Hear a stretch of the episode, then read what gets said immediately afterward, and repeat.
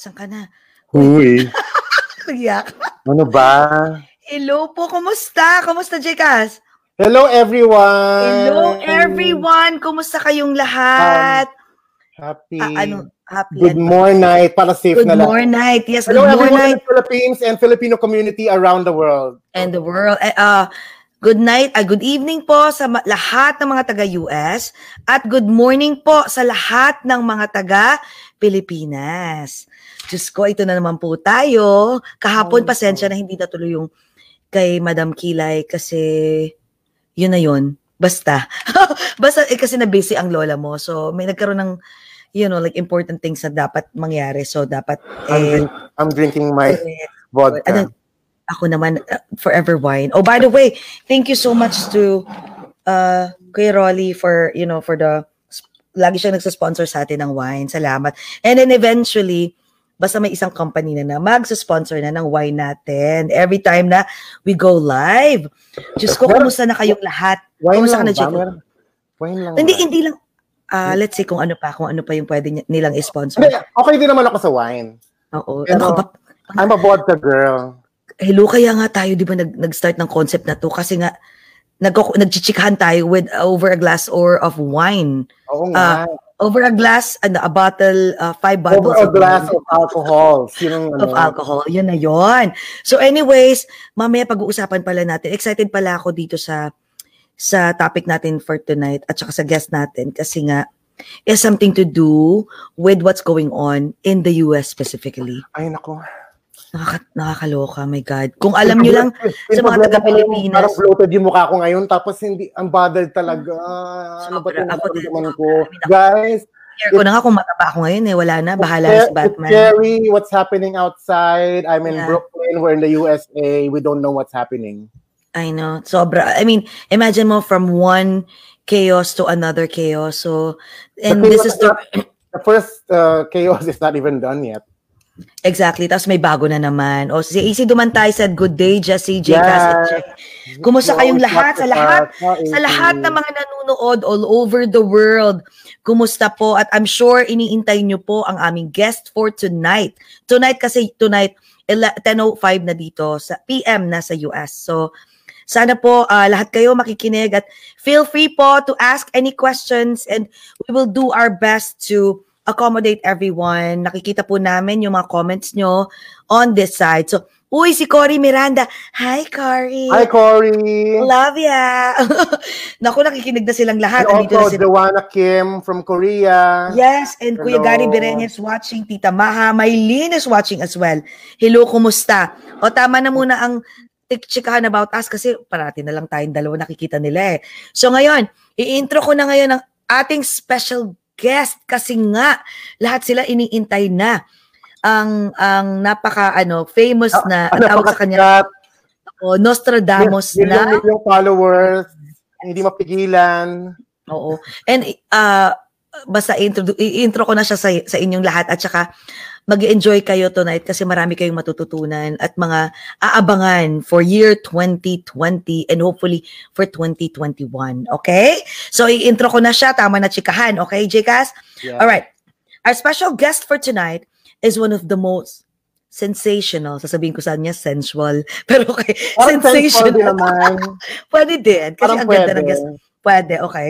The most sensational spiritual medium who's been dubbed as the Nostradamus ng Pilipinas. She has been featured on different Filipino TV shows, and this is her second time in over a glass or two. The last time we had um interview with him was like April 23rd, I believe. That was like a month and a half ago. Okay, so her last prediction when we guested her was related to the current unrest situation in the US. Kaya nakakagulat kasi na-predict niya lahat yon. So, kumustahin po natin sa ating special guest kung anong mangyayari for 2020 since na-predict niya yung mga nangyayari na lately. Okay, guys? So, please welcome po sa ng Pilipinas, Amerika at sa lahat ng nanonood. Welcome, Miss J. Miss J. Costura! Costura! Yes! Nakakaakit-akit na Miss J. Welcome Costura. back! Kumusta? Welcome back, welcome back. Diyos ko, ang dami da, ay, Diyos ko, ang dami na nagtutune in, no? Grabe. Inaabangan na ng lahat yan. Alam mo, kung bakit inaabangan ng lahat kasi the last time we had uh, we we invited you to guest with us is, was because yung mga na predict mo nagkatotoo. Pero bago natin pag-usapan yan, kumusta ka muna? Kumusta? It's been a month and a half. Kumusta? Ay, nawawala ka. Wala kang audio. Girl, ang audio mo. Audio, wala. We can't hear you. Naka-mute ka ata, girl. Hindi, ayan. Ayan. Hello? Ayan na! Ayan na, naririnig na namin. Oo. Hello? Miss J? Oo, we can't hear you. Wala. Oo. Wala. Kanina meron eh. Mahina, oo. Kanina nung nag-test tayo, okay naman eh. Baby, ano tong ano niya? Oo. Pasensya na po, ganyan talaga kapag live, anything goes. Oo, ayusin natin ulit. Ayan. So, bago ang lahat. Oy, Miss J, labas ka daw muna tapos log in ka ulit. So, bago ang lahat, bago siya nag... Oo. Bago okay. sinasanib... Pasensya na po, sinasaniban po ang ating... delayed, delayed at saka walang sound. No, naku, Masamang pangitain ba yan? naman. Teka, bago natin iintay si Miss J ha, kumusahin natin ang mga nagla-live, ano na, nagko-comment na at mga nanonood. Ang dami-dami na, oh. Okay, si dito muna tayo sa nagla-live comment. Um, of course, Miss Cory Miranda said hi. Joanne Kim, hindi ko na maakyat eh. Uh, Brent Kun, Kun, Kune, uh, ang dami. AC Dumantay. Of course, the lovely Miss Cory Miranda. Joanna Kim si Na Anan, Marivic Fernandez, Jen Gabs, ang dami, Riz Ann, Jusmiro Corazon, Marie Luchauco, Jing Panerio, Riz Ann, ang dami po. Sobrang Mel dami. Montes. Mel Montes, ang ko, Lord. Harley habang, Quinn, Liwag habang, I, I love your name, Harley Quinn, ha? Oo nga eh. Tingnan mo nga kung kasing ganda niya si Harley Quinn. For sure maganda yan. So, anyway, Rebui Bermudo. Ay, Tita Ruby, kumusta po? Tita Maha, kumusta?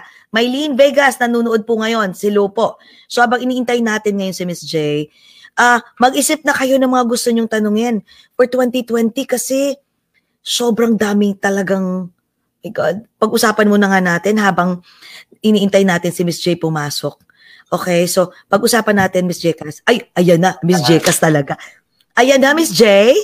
Hi, narinig. Ayun! Ayan na! namin masamang pangitain na naman. Alam mo, nabuto nila yan. Oo. yung power mo na naman. Na. Oo, okay na. Ang ganda pa rin. Oh, ganda-ganda. Para paring siya, ah. Isang dalagita, oh. okay. So, Miss J, kumusta ka na? It's been a month and a half since at kami ni Miss J, lagi kami nag-uusap niyan eh. Almost, no, every day talaga nagchichikahan na kami, kumusta Yeah. Oo. So, kumusta ka na? Kwento mo naman, it's been a month and a half. So, kwento mo sa amin ang iyong buhay-buhay. Um, okay naman, uh, CQ na kami dito, pero hindi pa rin ako nag invite sa bahay kasi madami talagang pumupunta dito. Uh, same old story, hindi pa rin ako nakakatulog na maayos. Lagi kong kausap si Jess. And yun nga yung sa latest na uh, kaguluhan. Uh, meron akong isang friend na hindi rin siya nakakatulog dahil sa akin. So ngayon, medyo okay naman kami lahat dito. Kayo, kamusta kayo dyan? Diyos ko, ito, I mean, akala namin makakalabas na ulit kami. Pero wala. Yung wala. predict mo, yung last na predict mo, which is, ikakwento mo in a few seconds, nangyayari na ngayon. Oo. Kaya, oh my God. Alam, alam mo yun, Miss, Miss, oh my God. Miss J, parang hindi pa tapos yung, yung COVID. Ayan pa si, Ro, si Ate Rona, di ba, sa paligid pa siya. Mm-mm, Tapos mm-mm. suddenly, eh, may, may nangyari, may nangyari, uh, ma, uh, kaprote-protesta naman yung nangyari. Pero ngayon, eh, eh, buong mundo and then the whole United States is chaos and, and um, upside down. So parang ako, ayoko na nga buksan yung TV. Oo, Kasi parang na. kumpul-kumpulan sila lahat. I understand the cause, bakit nila nagpo-protesta yung peaceful. Pero at the same time, yung COVID, si Ate Rona nandyan pa. Tapos ngayon, nagluluting pa kayo. Sabi ko, ayoko na, patayin ko muna to, hindi ko na kaya. I know. Kasi the last time you you predicted, of course, uh, during um 2019 of December, when um uh, ka- kay Miss Corina Sanchez, di ba?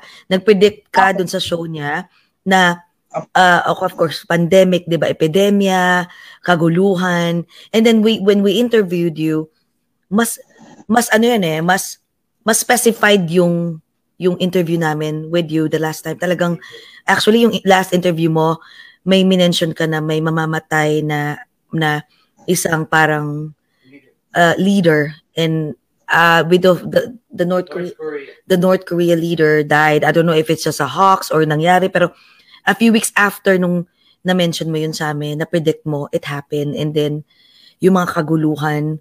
So, uh, sa mga hindi po nakapanood, um, nung last time na interview namin, uh, which is, isisend, um, ipo, lalagay po namin yung link, panoorin nyo po para mas maintindihan nyo. Tapos bibigyan, mag, mag-explain ma, mamaya si Miss J kung sino talaga siya. But before that, um, paki-explain Miss J yung, yung i-recall natin. Kumbaga, meron ako, lagi ko sinasabi, kung si, si ano, Tito Boy Abunda, merong magic mirror. Kami Ay, naman, may still on magic cloud nine. Yes. Kami naman ngayon is my magic remote control. So kung i-rewind po natin yung last April 23rd na in-interview namin si Miss J. Costura, explain mo naman sa kanila kung ano yung mga nakita mo noon. Ah, ang nakita ko kasi noon, kung napanood niyo yung uncut interview ko sa Rated K, it's clearly I I saw yung regarding sa sa virus. After that is yung kaguluhan. So nakita ko doon yung as in magulo talaga siya. May mga tangke akong nakita, may mga um ah, kaguluhan na nag-aaway-away, mga pinasok ng mga bahay. Ah, sobrang hirap siya i-explain paano ko siya nakikita kasi eh, hindi mo alam kung kailan mangyayari eh. So, what I'm doing is nagpo-post agad ako sa Facebook ko kasi ah, yun lang yung naisip kong paraan para magbigay ng warning sign. Sa lahat, no? Kaya nga parang, nung una, actually, buti na nga lang in-specify mo yun kasi nung time na uh, na-dream mo yung pandemic and then pinaspecify namin sa'yo yung about dun sa kaguluhan. Lalo na actually nung nag-uusap kami ni Miss J, na-specify mo rin. Tapos nung nag-uusap kami ni Miss J, ah yung Jessie, winarningan niya ako, may mga nakita akong nakawan ha, pumapasok sa bahay, mag-ingat kayo, paulit-ulit. Kaya, Diyos ko, nangyayari na to. Teka, bago ang lahat, hi pala, oh, nag-hi si Lester. Pakisabi naman kay Miss J, si Miss Classmate kami since college. Actually, okay guys, one of the reason why na na na-discover namin si Miss J, actually, nag nag-isip lang ako nung time na yun na parang we wanna interview, uh, you know, parang Nostradamus or, you know, yung pinakamagagaling na, na ay, hindi naman mahuhula yung mga psychic medium ng Pilipinas or anywhere around the world.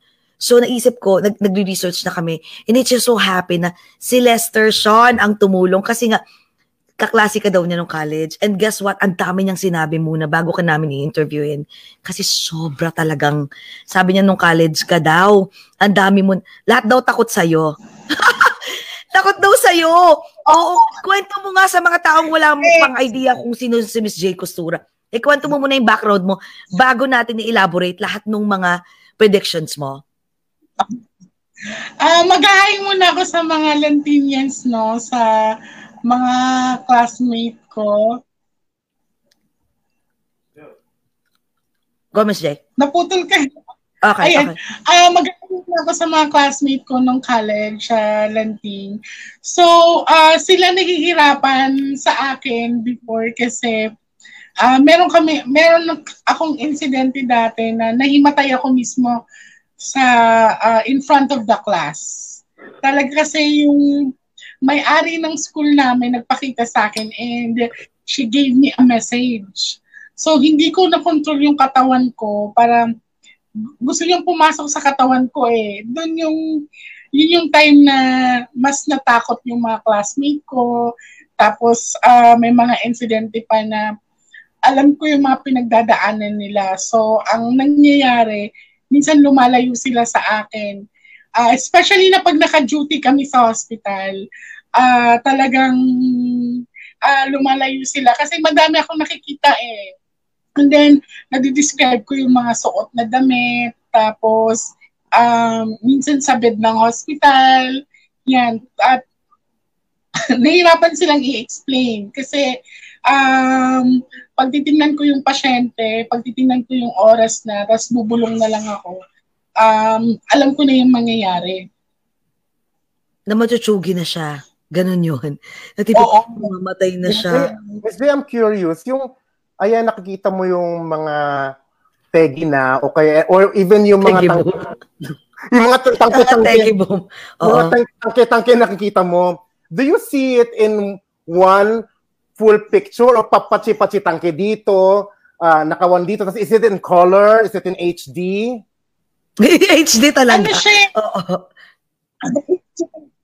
Ano Betamax. siya pa, parang parang ng TV pero blur blurry, blurry siya tapos minsan yung mukha niya, yung mukha ng isang tao, um, hindi mo makita kasi nga uh, hindi siya clear. Pero alam mo yung suot niya. Alam, ma-identify mo kung babae siya or lalaki. Yan. Ah. Pero nung time na yun, 'di ba, um na-mention mo yung sa pandemic. Ikwento mo naman sa amin bago tayo mag, mag mag-discuss nung mas mahaba at mas malalim na kwentuhan. Yung na- na-mention mo yung yung sa pandemic, epidemya. Kasi you're the only psychic sa Pilipinas na I don't know, wala pa rin kami masyadong naririnig internationally. On the record, ha? On the record, ha, na nakapag-predict nung um, epidemic na yan, na naging pandemic. Oo. Kasi, um, madami, in-invite kami, mad actually madami kami mga tinatawag nilang psychic specialist na in-invite para sa um, anong forecast sa year 2020 na darating. So, na-invite nga ako sa Rated K. Actually, madami kami. And then, um, same naman kami ng mga nakikita regarding with the earthquakes, regarding sa mga uh, kaguluhan. Pero, yung sa epidemya, um, para sa akin lang talaga siya, ako, uh, ako lang yung nakapag-mention nun um, for the record. Uh, and then, ang nakita ko kasi noon, paano ko ba siya na-identify? Na-identify ko siya nung uh, natutulog ako, tapos napanaginipan ko siya. Yung mga tao nakamas, tapos nagtatakip. So I gave a warning sign. Sabi ko mag-ingat ang um, mga tao sa papasok na uh, sakit dala ng hangin. Actually, nagtalo-talo pa nga. Uh, may mga, hindi naman natin malalahat talaga, no? May mga tao pa na, na syempre, nababash ka, na, ay, hindi naman uh, sakit dala ng hangin yan, ganyan, ganyan, nagbabagaling ka. So, minsan, it's very hard to explain na, sana, hindi nyo na-experience yung na-experience ko kasi hindi siya ganong kadali. My God, kasi nga, naalala ko pa noon, um, ay, nag, naghang si Miss J. Oh, naalala ko pa noon, uh, sinasabi nga ni Lester, eh, ano sabi ni Lester, ikwento mo yung kaluluwa ng student na na-rape victim sa school. So, nung time na, mamaya ikakwento mo yung Lester Sean, Xavier, ikakwento mamaya ni Miss J yan.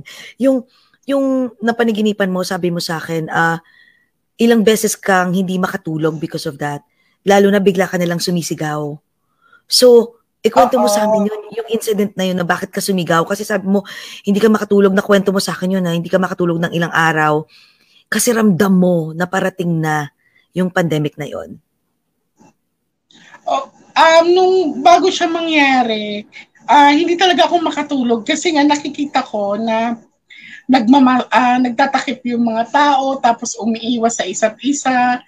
And then, uh, ginigising ko lagi yung mga kasama ko kasi ano na ako eh, parang ayoko, ayokong hawakan nila ako pag nagkakaganon ako. Kasi nga, ayoko silang masaktan. Parang feeling ko, anytime pwede ko silang masaktan ba? Yung parang, kasi yung pag nagkakaroon ako ng dreams at saka premonitions na ganyan, masakit sa katawan, masakit sa ulo. Like for example, may nakita akong um, sinaksak o kaya binaril. Nafe-feel ko yung pain. Tapos kinabukasan, magugulat na lang ako, may pasana ako kung saan na, uh, kunwari may nagpa, nagpa-read sa akin. And then nakita ko yung crime scene. Kung saan siya pati sinaksak, pagtingin ko sa katawan ko, may pasa na ako. Ganun siya. So, ganun yung nangyayari sa nung napanaginipan ko yung epidemya. Hindi ako mapakali kasi sabi ko kina, sa mga kasamahan ko dito sa bahay, kailangan natin maghanda ng foods, kailangan natin mag-save. Lagi na akong ganun sa kanila. Tapos, lagi nilang sinasabi sa akin, ano ba mangyayari? Sabi ko, basta kailangan natin maghanda ng bigas. So, bumili kami isang sako, ganun. Tapos nagulat na lang kami nung yun na yung meron na mga lockdown, hindi na kami pinapalabas. Tapos sabi nga nila sa mga kasama ko sa bahay, um, ang sorte namin kasi andyan ka.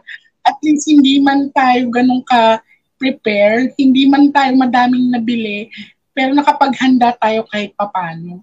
Ganun, ganun yung ano nila sa akin. My God. Diyos ko nakakakilap. Teka, sandali, bago ang lahat. Alam mo, sa sobrang excited namin na makausap ka, nakalimutan natin mag-toast. oh, no, oh my God! Meron ka ba ano dyan? Alam mo, Jesse, lately, naka, sa dulo na, na lang ha? tayo magto-toast ha. Sa dulo na lang tayo oh, magto-toast. Nakalimutan na natin ha. Oo, oh, nakalimutan. Kasi sa sobrang ano namin eh, sa sobrang... Alam mo bakit natin nakalimutan? Kasi na, na, na, na-mesmerize tayo sa unicorn ni ano eh, ni Miss J. Ni Miss J. Ayan po. Sobra. So wait, so Miss J, ito. So after naman nun, um, actually na-mention mo yung yung um uh, yung kaguluhan na yon. So, yung may tangke, 'di ba? May tangke, uh, yung mga manakawan. Ano pa yung mas kasi most of the time tinanong uh, nung tinanong namin si Michelle sabi mo more on yung panaginip mo tapos intuition na lang 'di ba ang lumalabas right? Ang ang pinapakiramdaman mo. Ano yung intuition mo ngayon and prediction mo na nararamdaman mo dito sa sa puso mo na mangyayari? Kasi tinanong ko sa iyo yun no, kung Pilipinas ba yan or global? Pero sabi mo sa akin eh, hindi mo ma-predict pero nakita mo basta nakakatakot na uh, may mga tangke, may nakawan. So, since ngayon na nangyayari na dito sa US, yung na-predict mo, so ano yung nararamdaman mo ngayon na pwede mong i-advise sa aming lahat? Lalo na sa uh, aming taga-US.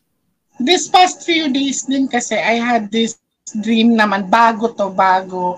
Um, natakot ako kasi uh, nasa gitna ako, nasa gitna ako ng isang lugar. Hindi naman siya malawak pero uh, para siyang nasa city ako, nasa gitna ako.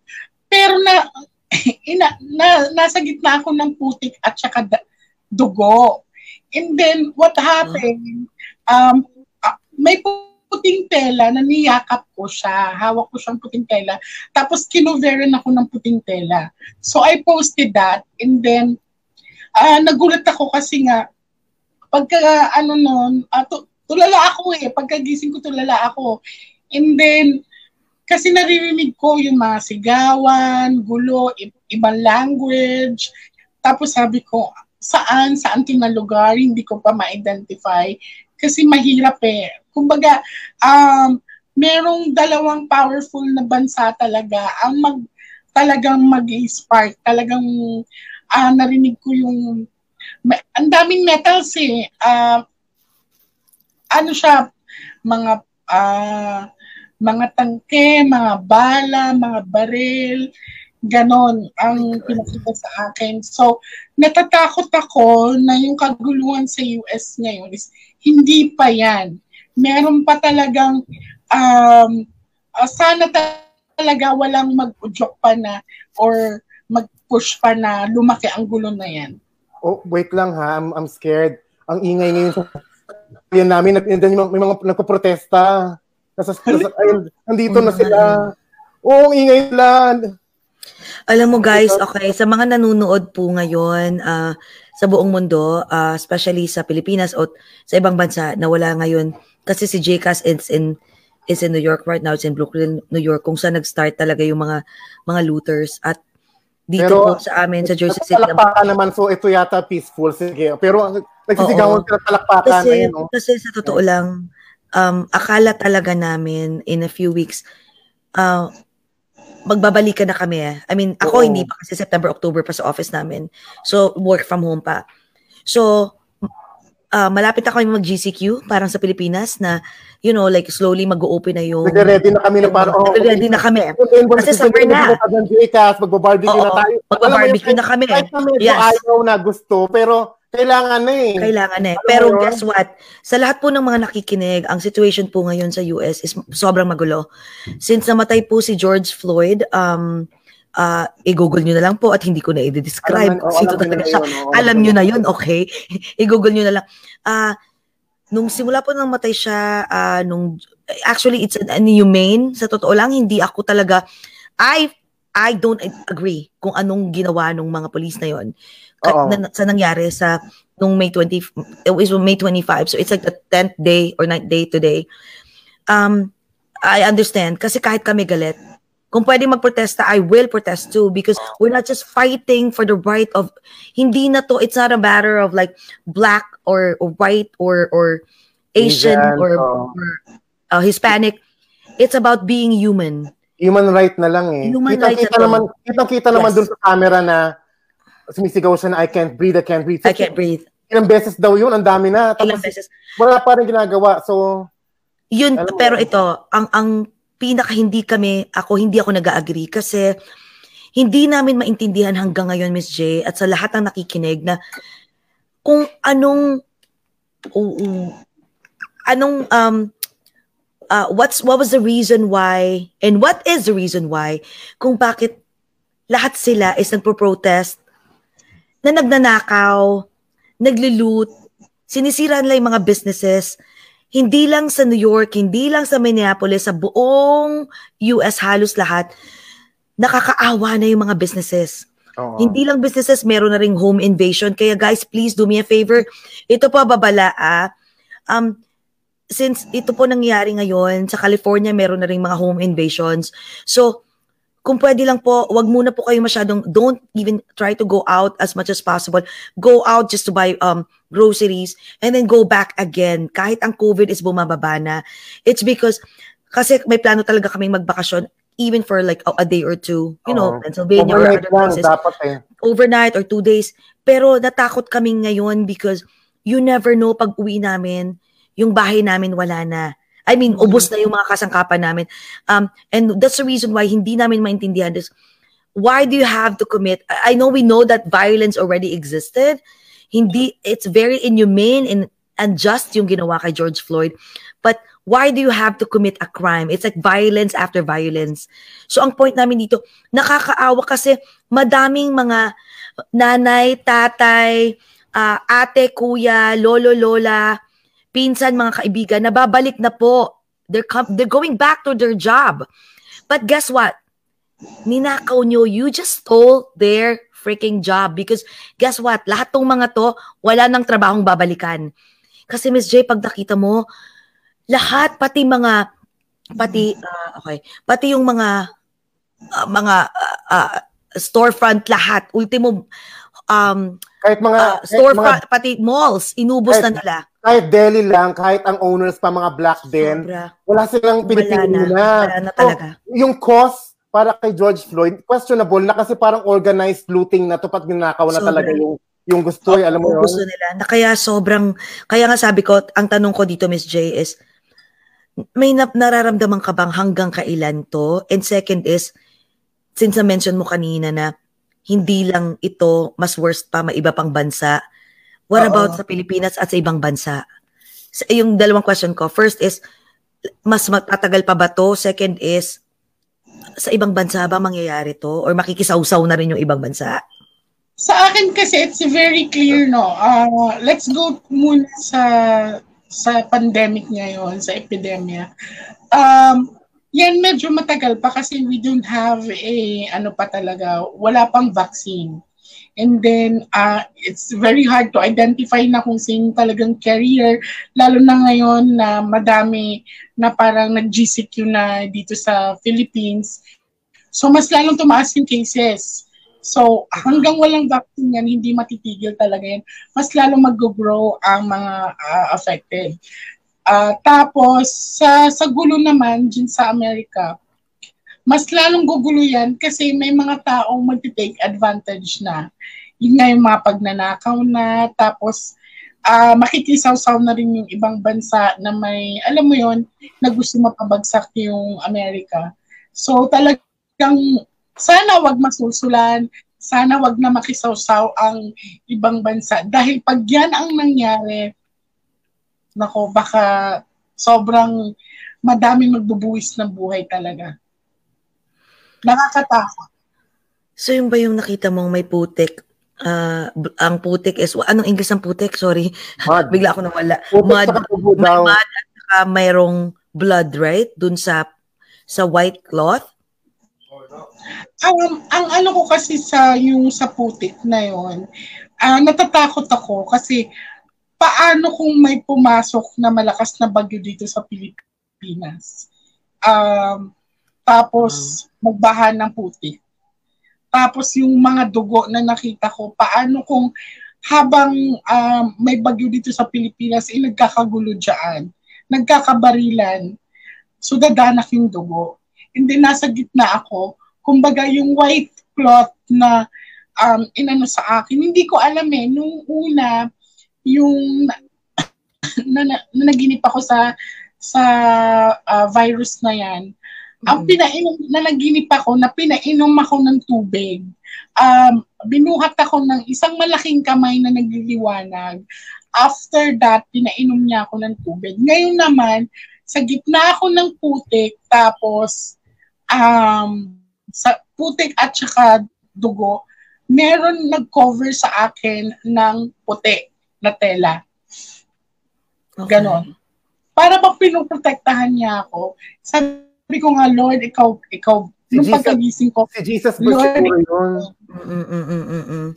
Hindi kaya parang ano yun, ang naramdaman ba nung araw na yun, parang kasi Nora Honor.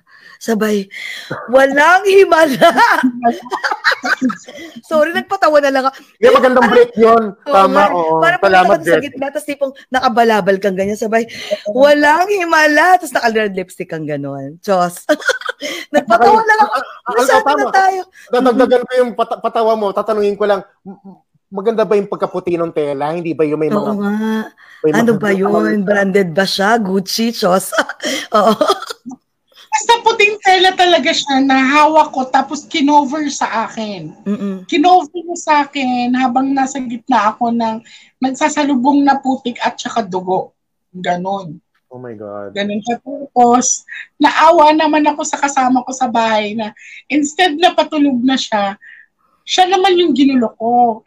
Sabi ko, friend, ganon. Di ko siya kasi, ano na ako eh, nanginginig, natatakot, tapos naka, nag-smoke na nga ako kasi talagang gusto ko pakalmahin yung katawan ko dahil it's very clear. Tapos may mga naririnig pa akong mga uh, boses na iba yung language, hindi ko maintindihan. And then, um, yun nga yung nakita ko na may mga nakabulagta na, tapos kunento ko sa kanya na tulungan mo ako dahil may bago na naman pinakita sa akin. Ganun. Oh my God, sorry, speechless kami ni Jay. Kasi parang ngayon kami nagkaroon ng parang a few seconds na parang, So, huh? so, so uh, Miss J, do you think yung yung nagliliwanag na giant kamay na pinick up ka plus ngayon yung puting tela na nag-protect sa'yo is somehow connected? You feel that? I feel na connected siya. Feel, uh, talagang ang ano nang sa loob ko na si Lord yun kasi ang ang ano ang anong ko lagi is pray eh, pray pray pray pray talaga totoo um last year ma-share ko lang to last year, mga 2019 yata. So, nagkaroon ako ng panaginip. Nakita ko yung katawan ko.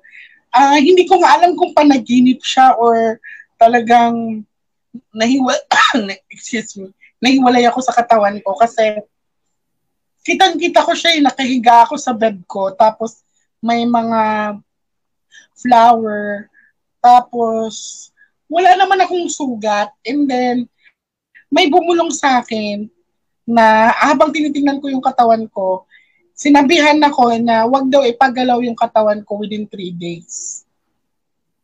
Tapos so, sabi, bumalik ka. Kaya nung pagkaano ko, nagising ako, tinawag ko kaagad mga kasamahan ko sa bahay. Sabi ko, um, guys, kung ano man mangyari sa akin, hanggang buo yung katawan ko, hanggang hindi siya lasog-lasog, wag niyong, wag niyong ipagala, wag niyong pa-imbalsama, punasan niyo lang ako within 3 days. Ganon. Hindi ko din siya ma-explain kung anong message na yon pero hanggang ngayon napapaisip pa rin ako. Ikaw lang ba, uh, uh, Ms. J, um, kasi I know like you're having all these premonitions no for so many years. Ikaw lang ba uh, wait, before ko I ask yung ikaw lang ba ang nag-interpret on your own? First muna before mo sagutin yun is kailan mo na umpisahan na mag-start ng mga dreams na yan? Ah, uh, matagal ni yung mga dreams ko matagal na uh, simula nung nagka-Facebook, natuto ako mag-Facebook. Um, tapos yung may mga dreams ako. Ang nagsabi sa akin na uh, magbigay ng babala. Kasi di ba may paniniwala tayo na um, pag masama ang panaginip mo, kailangan mo siyang sabihin para hindi mangyari. Hmm.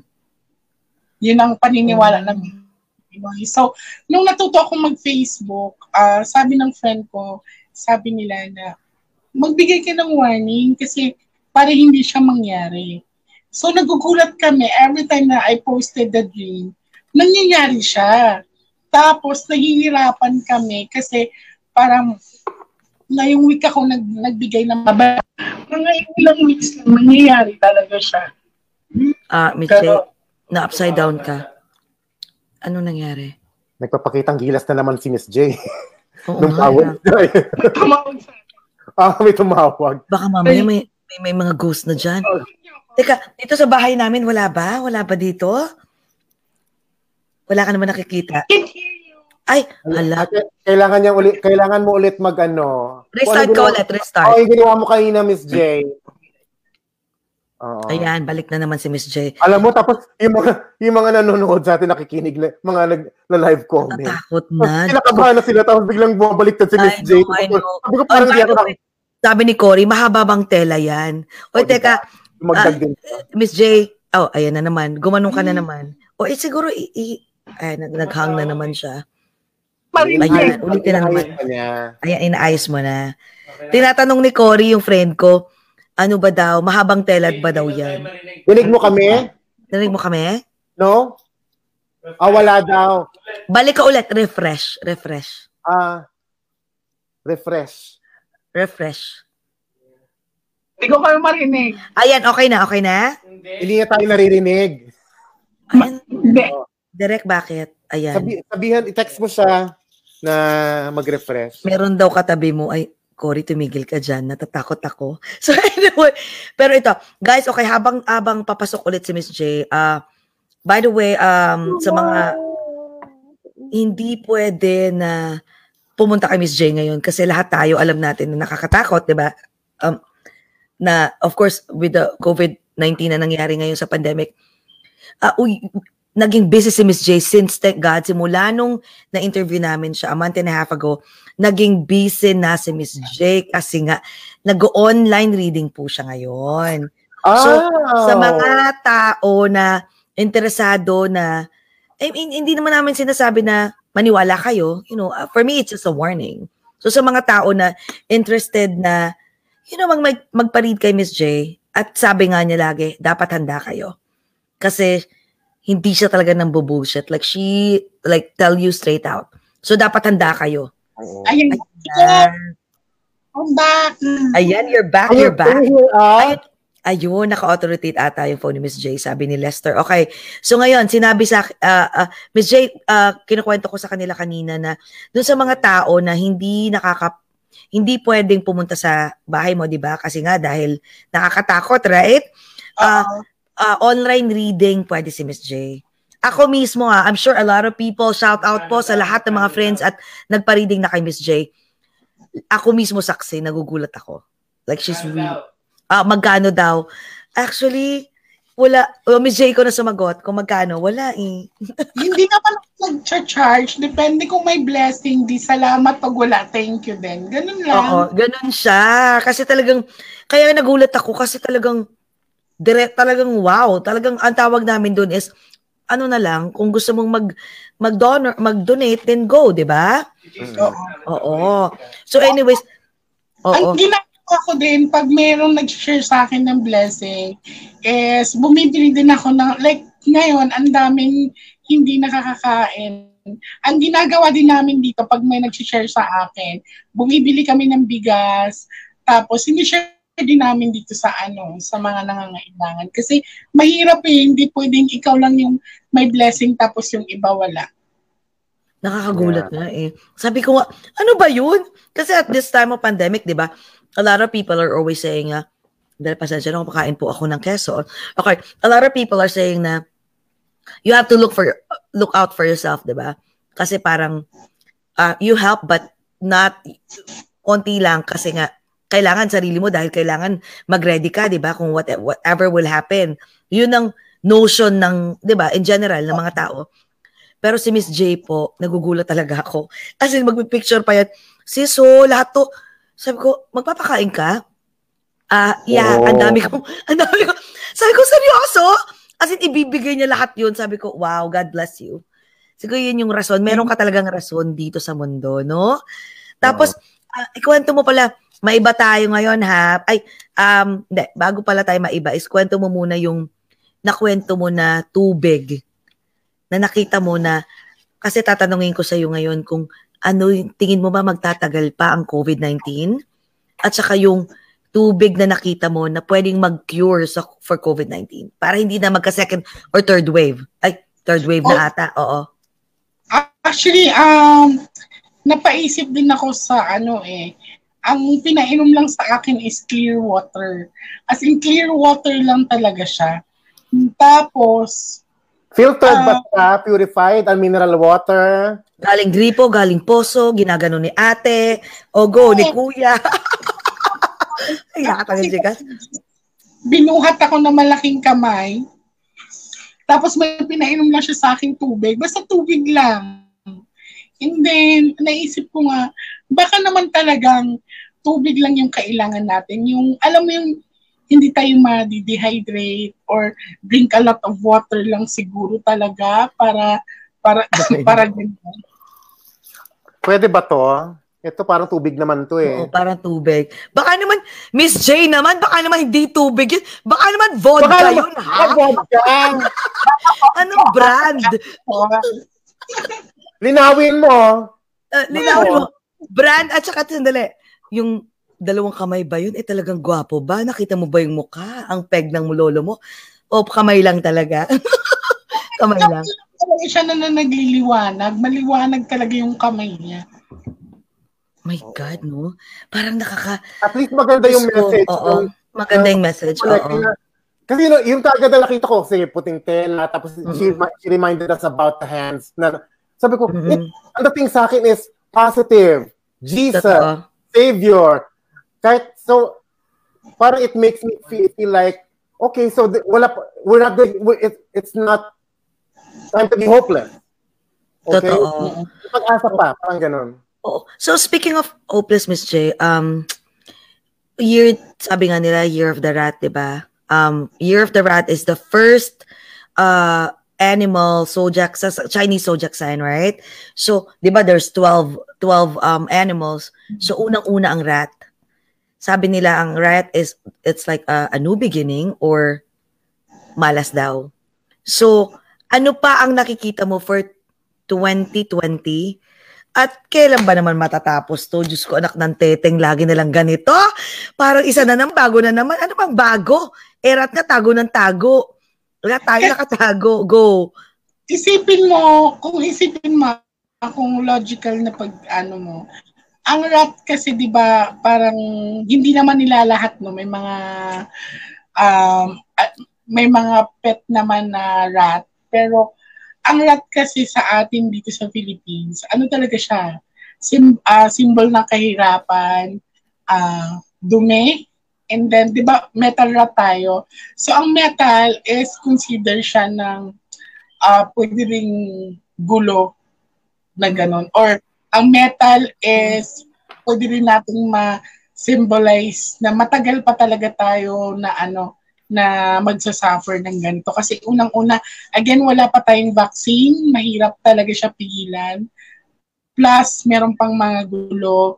Hanggang hindi matatapos ang corruption, hindi talaga matitigil ang gulo. May mga, ano, dito sa Pilipinas, mahirap din kasi may mga uh, hindi naman, again, hindi nila lahat, pero kawawa din yung mga imbis na mabigyan is kinukurap pa. So, isa din yan sa mga cause kung bakit nagkakagulo-gulo. Sa mahirap, mahirap, mahirap siya ma-identify kung kailan ito matatapos kung ang bawat isa sa atin is hindi nagkakaintindihan at hindi nagbibigayan. Pero ito, Miss J, kasi nga 'di ba, Year of the Rat, um rat is the first, 'di ba, um animal zodiac sign sa Chinese, correct? So, uh, bagong buhay. Kasi on, on the positive note, marami rin namang naging magandang na, na ano Tagalog, na, magandang naidulot ang 2020 kasi first of all, yung ibang tao, maraming nagkaroon ng career. Parang kami si Jekas. Sino ba, hindi tayo magkakakilala kung hindi nagka 2020. Hindi namin maiisipan na teka nga, mag, mag-interview nga tayo ng mga Diba nag, nag-login lang, nag-zoom lang tayo, nag-login lang tayo. Nag-zoom kami kasi nung time na yun, we were like, wala pang nag-zoom eh. Oo, mag-interview nga. Hindi lang naman sa, of course, hindi lang sa Overglass or two. I mean, maraming tao na, na-discover nila na, oh my God, they can cook, di ba? They can paint. Uh-huh. Kumbaga, maraming mga tao na-discover nila yung mga things that, or, or talent that they never knew that they had, right? So, new beginning din for a lot of people, right? So, do you think by, kasi six months na lang, di ba? Malapit na, 2020, malapit na. So guys, kapit lang ha, 2020, malapit na. Oo. So do you think by 2021, positive naman? Meron bang positive nito? Diyos ko, Lord! Well, ang sa akin, no, ang pagiging nagkaroon tayo ng positive sa kahit may nangyari sa ating ganito, ang karamihan sa atin is natutong magpahalaga kung anong meron sila. Okay. Natutong, uh, ang mga tao ngayon is natutong maglinis ng uh, bakuran. Lalo na dito sa Pilipinas, natuto silang uh, maglinis at tapos natuto silang kahit konti lang meron sila, natuto silang mamahagi. Yun. And then, na-value nila ang pagsama-sama ng isang pamilya. pamilya. Kasi mm-hmm. ang tagal ang tagal ng quarantine eh, ang tagal ilang buwan dito sa Pilipinas eh. Oo, oo. Kaya um, para naisip ko kung hindi nangyari to, madami siguro sa atin na pagkatapos ng work is nasa bar, nagiinuman, uuwi ng umaga. Pero ang positive kasi nangyayari ngayon is parang alam mo yon God let this happen para mabuo ulit yung alam mo yung sinaunang ginagawa na nandoon lang sa bahay. Sa bahay lang talaga mismo. Okay, ganun lang. Kasi kumbaga hindi natin napapansin, nakakalimutan na ang pagdadasal, nakakalimutan na yung bonding mm-hmm. sa pamilya kasi mm-hmm. yung bonding sa pamilya andun sa ibang tao. Ganon. So, ang dami din mga positibong nangyari eh. Lalo Ito. na ngayon na uh, yung mga tao dito, syempre yung iba kahit walang-wala, mapili sa ulam. Mm-hmm. Ngayon, masaya na kung anong natatanggap nila. Mm-hmm. Nagiging diba? ano na kontento, nakokontento na kento. Tapos, yung iba kahit walang-wala, konti na lang meron sila, uh, isa na ako doon, natutong mag-share.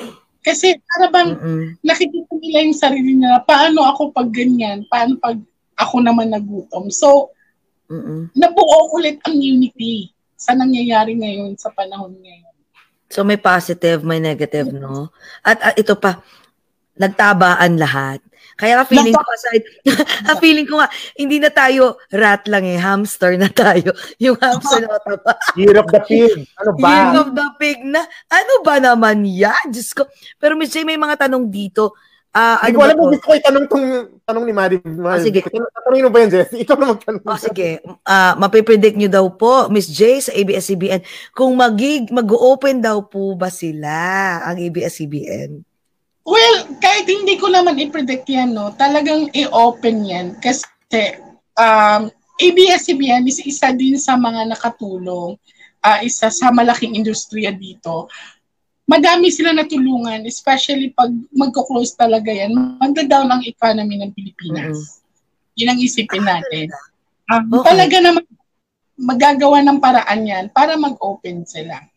Yeah. Okay. So that's good news Good for, news yan ha sa mga tao. workers, yes. And for everybody who Mm-mm. who's been uh, you know helped uh, by and, and, and entertained by Channel 2. Totoo. Kaya dapat i-interview natin ulit si Miss J pag malapit-lapit na. Oh, ito naman Miss J. Quarter. Oh, qu- Kung, sabi ni Arzen, Miss J, ask ko lang, ano po ba ang mapapredict ninyo sa mga seaman ngayon about their work? What do you think? Uh, okay.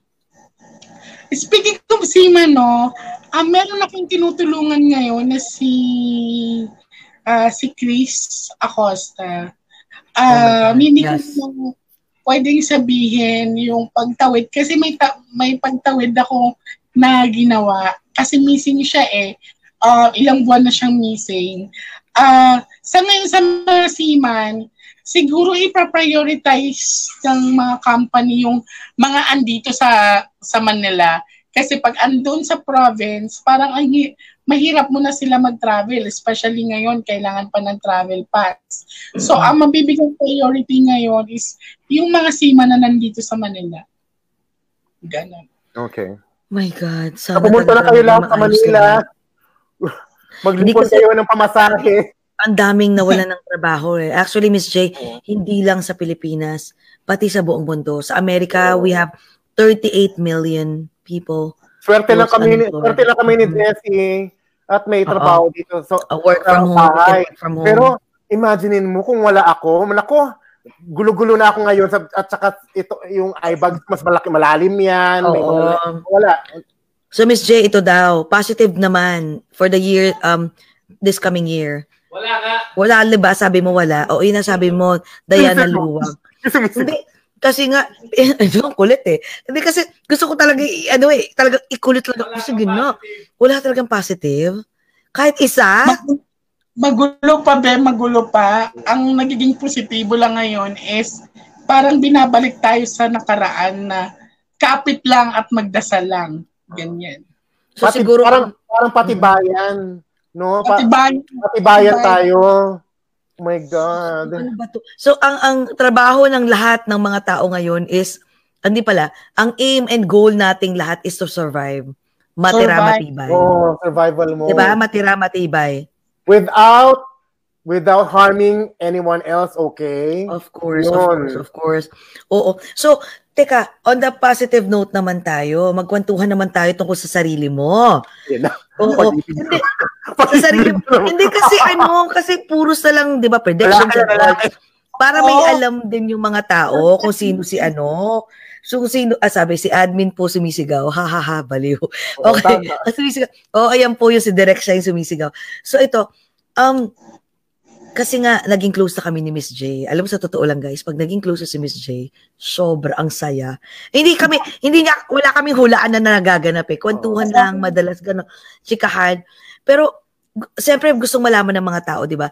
Sino si Miss J na walang baraha, as a lover, as a friend. Oo. Na tipong naka-off cam, walang mga taong nakapila sa labas, sino talaga ikwento mo kasi alam kung may time ka nga na personal ha. Oo, na personal. kung meron. So, kwento mo kung sino si Miss J, ang makulay daw na love life. Una-una, mahirap talaga ako, ano, mahirap ako karelasyon. Yun, ang patay. Mm, patay. Boys, yung mga boys dyan, mayroon ako relasyon. So, madami na akong pinagdaanan sa relationship. Ang malas lang nila kasi pag ano, nagkaroon ako ng relasyon, di ko sinasabi na I have this special gift. So, na-identify ko, nalalaman ko kung kailan nila ako lulukohin. By simply, paghawak lang nila, ay paghawak ko lang sa kanila, nalalaman ko. So, minsan, umiiyak na lang ako kasi iniisip ko, sana hindi to totoo nang nakita ko. So, well, Pina, talagang ano, pinapaabot, pinapaabot mo pa dun sa point na lulukuhin ka o dumidistansya ka na unti-unti dahil alam mo na? Ah, uh, dumidistansya na ako pa unti-unti eh. Pero, syempre, pare-paras tayo na nararamdaman pag mahal mo. Kahit alam mong lulukuhin ka, mag stay ka eh. Ganun talaga. Tama. Kahit hindi mo, hindi mo mahulaan, di ba? Or mahulaan mo, mag-stay tayo. Eh. Lalo mga, lalo mga baliw tayo eh. Mag-Diyos ko. Mga ano.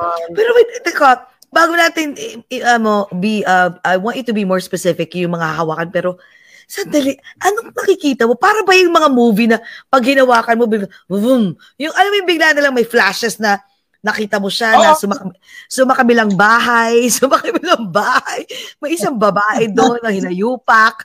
O game, paano mo siya nakikita? Mahirap siya. Example na lang. Mer- hindi ko na babanggitin yung name niya. Baka na wala name. Machugs tayo Oo. dyan. Okay, go. Nagahan na lang ako sa mga naging ex ko. Hello, Char. Parang ang dami. Itago, eh. itago na lang natin siyang sa pangalang Mr. Charo. Dear Ate Charo. Oh. Mr. Charo siya. Dear Kuya Jojo. Okay, go. Meron akong experience na nung hinawakan ko siya, alam mo, bigla na lang tumululuha ko kasi sabi ko sa kanya, ano, saan kayo nag-check-in? Kasi may nakita ako ng eksena. Yun, mga ganun naka, bagay. Nakaganon, nakaganon, yung baba. nakaganon ba siya? Victoria's Secret. Or nakaganon? Ano ba? mga ganong eksena. Hindi kasi ako nang alam din ng phone. Tapos, may bumubulong sa akin, check mo yung phone. Maya-maya nagre-ring. Tapos makikita ko na lang, ah, iba yung pangalan, ganon. Mga ganong eksena. Ako kasi yung tipong person na tahimik. Tahimik ako, tapos pag nagmahal ako, lahat naman tayo eh, mayaman mahirap pag nagmahal ka talagang nagbibigay ka. Kumbaga, mag gusto mo makita yung taong mahal mo na masaya. Yan. Tala, talaga na kapag tumibok ang puso. Teka, oh my God, nakakatakot sa ano. Kahit siguro, alam mo, feeling ko kahit kaibigan, talagang, parang makikita mo rin ba na tipong, sisira, ano tawag dito, uh, anuhin mo ko, eh, uh, tawag nito, sisiraan mo ko bukas. Eh, di ba, nararamdaman mo yun, di ba, nakatakot kang hawakan. Sabi nga ni Lester, nakakatakot ka nga daw. Pag humawa ka, naglalaro daw kayo ng volleyball, biglang, boom! Bigla ka na lang daw. Oo. Oh, oh. Meron na akong mga friend, uh, mahilig kasi ako mag-ampon eh. Mahilig ako mag-ampon kahit di ako mayaman, nag-aampon-ampon ako. Aso, kahit pusa, anong ampon? Mga ta- yung mga ano. Yung... Tao talaga? Oh my God, oh. Okay. Kaya ng mga kaibigan. Tapos, alam mo yung, syempre, nag, uh, ano lang ako, kunwari, nanakawan ako, na, nanakawan ako ng pera. Kahit alam ko na, tinitingnan ko lang kung aamin ba o hindi. Yan. So, masakit, masakit lang na uh, isipin or marinig na kahit alam nila sa sarili nila na kaya kong makita, is ginagawa pa rin nila. Ganon. Oh my God. So, ano kasi kaibigan si Miss J? Kasi, pakita mo nga yung isang friend mo dyan na friend ko na sobrang favorite yeah. si Aya. Kung kasama sa bahay, Diyos ko, ewan ko na lang kung... Oo. Aya, magpakita ka nga, Aya. Andiyan ba si Aya? Nandito si Aya. Malivik Fernandez, ako din, Miss J, ampunin mo. Okay, sige, magpapaampun tayo kay Miss J. Oh, hi, Aya. Asan si Aya? Ato, Aya. Ito si Aya takot to sa akin kasi yung kalamian, kalamian niya. Hi, Aya! Ayan, ang sidekick naman ni Miss J. Oh. Ganda naman. Kumusta? Kumusta? Ayan, actually ito ah. Um, maganda pa rin. Maganda ka pa din. Ito, oh. guys, explain ko ah. Si, ah, si Miss Aya talaga is yung Yan yung ano, yung umaaway, taga-away ni Miss J. Ikwento mo naman kung anong sino si Aya at saka ano ang par, ano si Aya sa buhay ni Miss J. Ah, si ako kasi uh, before agent ako and then si J manager ko siya. So hindi kami magkakilala, nag nagkita lang kami sa call center sa office And then, nagulat ako sa kanya kasi tinitigan niya lang ako. Tapos pag titigan niya lang ako, sabi niya sa akin, alam mo, ang hirap mong anuhin, uh, kaibiganin sa umpisa kasi parang may wall ka sa harapan na kailangan mo nang kilalanin mo muna yung tao kung pwede mo mapagkatiwalaan. Sabi ko naman sa kanya, ano ba itong tao na to? Ano bang meron siya? Sabi ko nang ganon. Mm-hmm. And then, so, nandun na kami sa office, sabi ko, anong meron sa akin? Kasi bakit nakita ko si Jay, parang may katabi na babae. Kung nang ganun. May katabi siyang babae. Tapos nilapitan ko siya, sabi niya, wala naman. So lahat pati guards doon, tinanong ko, wala naman. Hanggang sa binitbit. Actually, hindi talaga ako sumasama sa mga manager sa bahay na sabi, isama ako sa bahay. Hindi ako sumasama, hindi ko ugaling sumama kasi ayokong nai-issuehan ako sa office na gano'n. Mm-hmm. Ito lang siya ang nakapilit sa akin na dalhin ako sa bahay kasi nga mahilig to magluto eh, masarap magluto. So, hindi ko alam kung paano niya na laman na ang paborito ko talagang kainin is adobong liig ng manok. oh, then, I love that. Oo. Very specific nagluto, ha?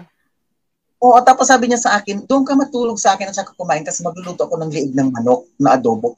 Sabi ko, ha? So parang nagtakam ako. Sabi ko, sige, sasama na ako. Parang ganun lang. Pagkain lang pala katapat mo, Teng. Okay.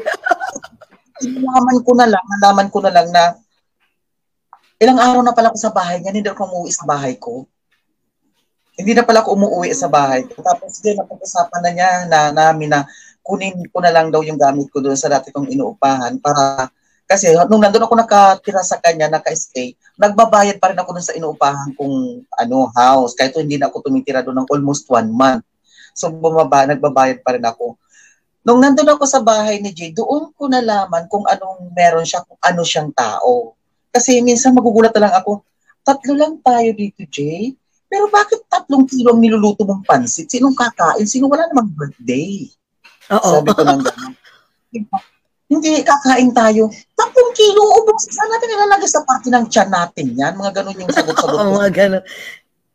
Tapos di, syempre, bigla akong malilingat, akit ako sa kwarto. Pagbaba ko, magulat na lang ako, bakit wala nang laman yung kawali? So, asan na yung pansit? Yung pala, nagluto lang siya para ipamigay sa mga kapitbahay. Doon, lahat yan, mga kapitbahay. Pati mga ulam, luto yan. Minsan magbugulat na lang ako, sabi niya, ay, iluto mo naman ako ng gatang langka. Kasi pagluluto ko naman siya, magulat na lang ako, wala nang, bakit wala na yung gulay? Asa na? Pinamigay na din pala ulit. Ganon siya. oh, eh, ba talaga si Miss Joy? man lang natirahan, hindi, natikman mo naman yung luto mo. Natikman ko naman, doon sa pagluluto, patikim-tikim na lang ako. Yun na lang ang nagawa ko. next time kasi magbawa ko ng Tupperware. Ano, Tago ka na, alam mo naman mawala next time. oh, kasi, ito kasi si Jay mabait. Sobrang bait. Tapos yung na, na, na ano kasi siya, na obserbahan, siya yung klase ng tao na kahit alam niya na na niloloko siya, harap-harapan, kahit alam niya na na may ginagawa sa kanyang uh, hindi maganda yung mga nasa paligid niya, parang nagbubulag-bulagan ba siya na, ah, hindi totoo yan. O ganun siya. So, hindi kasi ako Hindi kasi ako ganun. Ako kasi ng tao na pakialamera pagdating ko ako ng friend ko na aabuso, nang aaway ako, naglumalabas yung dalawa kong sungay. Parang ganun na siya. Sabi ko sa kanya, ano ba naman yan? Hindi mo ba yan pagsasabihan? So, hahayaan mo lang ba yung sarili mo na iganon ka? Sabi ko na ganun. Hayaan mo na yan kasi ano naman ni uh, kawawa naman. Sabi ko, kawawa sila, naaawa ka sa kanila, pero hindi ka ba naaawa sa sarili mo? Paulit-ulit mong pinapatawad, paulit-ulit namang ginagawa sa'yo. Hindi ka ba nagsasawa? Ginaganon ko siya. Uh-oh. Sabi ko, mano ko naman na minsan, maging demonyo ka naman. Ginanon ko siya. ano, kasi ako sa kanya mga kasi, tapos minsan, ang naiinisan ko lang dito kasi pag nagsalita na ako sa kanya, tinatalikuran ako. Ayoko na ayaw. Hayaan mo na sila, wag pabayaan. Ay, hindi. Di, gagawin ko, susundan ko siya hanggang room. Doon ako mag... Doon talaga ako magdadakdak na magdadakdak. Sabi ko oh, balance kayo, no? Balance Ay, kayo. Pwede. Oo, sabi ko hindi pwede yan. Di ka ako lang, ako na. So ako na ngayon ang magkukumpronta doon sa taong yun. Ako nang mag-aano. Hanggang Ikaw sa naaaway. Hanggang unti-unti, parang yung mga kaibigan niya parang hindi naman sa hindi namin pina, hindi naman sa sinabing pina, pinalayo ko sila ang kusang lumayo mm-hmm. kasi uh, ako na mismo nagsabi sa kanya sa kanila na hindi naman pwede yung ganun kasi oo oo andito tayo magkakasama tayo nila Jay, kumbaga magkakasama, lagi kang pinagbibigyan ni Jay. So dapat, ikaw din sa sarili mo, marunong ka din magbigay. Kung pinagbibigyan ka ni Jay, give thanks din. Hindi naman sa nag-aas ng kapalit ka mo. Sa sarili mo na yun. Kasi ikaw na yun. Parang sa sayo na yun. Pero yung ang ginag- pinagbibigyan ka na nga ni Jay, ginagawan ka pa ng maganda, gagawa mo pa ng masama, parang hindi naman natama para sa akin. Yun. Tama, oo. Buti na lang. Feeling ko meant kayong talaga mag, naging mag- Kaya kanya pinatira dyan kasi ikaw, ikaw naging friend, oo. lawyer, slash bodyguard niya. Pero, Nako, Jcas, gusto mo nga umalis sa akin tumatagal na kasi hindi nakakapaglihim to sa kalandian niyo. Alam niya, saan ka galing, Aya? Na, ang out ko kasi sa work is alauna ng tanghali. So ako Uh-oh. kasi yung kasi ng tao na work, bahay, work, bahay, ganun lang. Pero minsan naman, hindi naman kasi maiwasan na maglandi din ako minsan. Ganun ganun. Siyempre naman kailangan kamut kamutin ang kate, di ba? Katihan. Minsan, minsan naman, ba? Oo, kamutin ko yung sarili ko. Di maghanap ako ng kakamot. pa, kaminin. Para ako, umuwi ako alas 9 na yata ng gabi. Oo. Nak- nakaharang siya sa pinto. Ako naman, hindi ako lumalapit kasi alam ko eh. Alam ko na ang ugali ng taong to. Hahawakan lang ako nito. So ngayon, parang kinukontra ko siya. Sabi niya, saan ka galing? Sabi ko, sa work. Nag-overtime ako. Overtime daw, overtime. Sabi ko, five hours ako. Sinungaling? Kaya ako magpadala sa amin. Sabi niya, overtime? Alauna, tapos alas 9 ah, walong oras ka nag-overtime? Sabi ko, oo, nag-ship ako ng parang dalawang araw. So, kung gano'n yung mga sa... Oo, oo, Sabi ko, padaan ako, hindi, dumaan ka na. Hindi, nakakaharang ka dyan. Umalis ka muna dyan sa harapan. Kasi, ano, pag ginawakan ka talaga niyan, tay, ewan ko lang, talagang parang may CCTV Makikita na. Makikita niya eksakto, may CCTV oh. camera. Oh my God. Pero, yun, Oo. Hindi ko alam anong nangyari kasi basta nakapasok ako na hindi niya ako nahawakan. Pero siguro, nung pagtalikod ko, pagtalikod ko, siguro na ano niya yung likod ko na hindi ko naramdaman. Nabakan niya yung buhok mo. yung hair mo, tipo, boom. Bigla, alam ko. Bigla na lang siya nagsalita na, asaan to? Ako anong asan to? Parang nakaupo ka, ano to? Parang kumakain ka ng halo-halo. Sabi niya, ako naman, di sabi ko naman na, ano tong halo-halo? Kinakabahan na nga ako kasi sabi ko, Diyos ko, sa halo-halo pa lang, nalaman na agad, di ba? Tapos oh sabi niya, bumaba ka ng MRT, sabi niya gano'n. Kumakain ka ng halo, tsaka may kausap ang kulot ang buhok. Grabe naman! Ano? Grabe! Saan mo napulot yon? Wala akong nagawa umami na lang ako. O sige na, oo na, nakipag-date na ako. Puro ka bawal kasi. Hindi ka, ay, hindi, bawal dito. Kaya nahihiya naman ako mag-date dito sa bahay kasi bahay mo to, nakakahiya naman. So makipag-date ako sa labas. Eh, ang kaso, wag mo na kasi akong pakialaman. Wag mo akong hawak-hawakan ng ganite. Concern, concerned lang. Baka concerned lang. Mahirap. Mahirap pa. Ano, ano ba daw yung stop ng MRT, sabi ni Direk? Oo. Oh, so, Anong stop sa MRT? I don't know. Cubao, sa Cubao. Cubao, oo. Kumain ng umami sa Cubao. Sabi ko bumaba ako ng Cubao Station and then kumain kami sa Champi ng. Oo, ma'am. Pero oh my God, nataw, oh my God, nataw, grabe kang kaibigan. Grabe, Nakaka, pero wait, ano kahit ba? dito sa bahay, dito sa bahay, alam niya na, malalaman agad pag nagtatampo ka sa kanya. Kahit kahit pangiti-ngiti ka sa kanya, nakikipag-usap, pero nalalaman niya kung may tampo ka sa kanya. Uh, nalalaman niya. Ah, Jay, I swear, meron kang, ano, may CCTV, sensor, lahat na.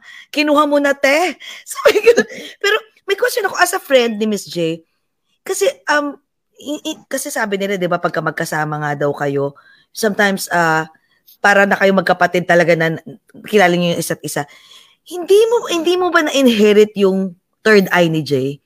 Kasi di ba sabi mo, first mo siyang nakita, may nakita ka katabi Oo ni Jay pala, babae. may, may nakita ka na ano, baka kasi Meron ka bang kapatid ka rin niya sa eksena? hour. Ako tuloy ako, may tao talaga, na meron akong gumalaw. ano, meron akong slight na third eye. Bata pa ako, marami na ako nakikita din ng mga maliliit na bata din na para mga kasing laki ng baso. Ganun, nakakakita na ako before. Pero nung hindi ko siya ma-manage kasi natatakot ako. Kasi yung sa akin naman kasi, pag nasa kasakay ako sa jeep or sa bus, may nakikita akong nasasagasaan na wala naman. Tapos yung bang, Ah, may third eye ka din.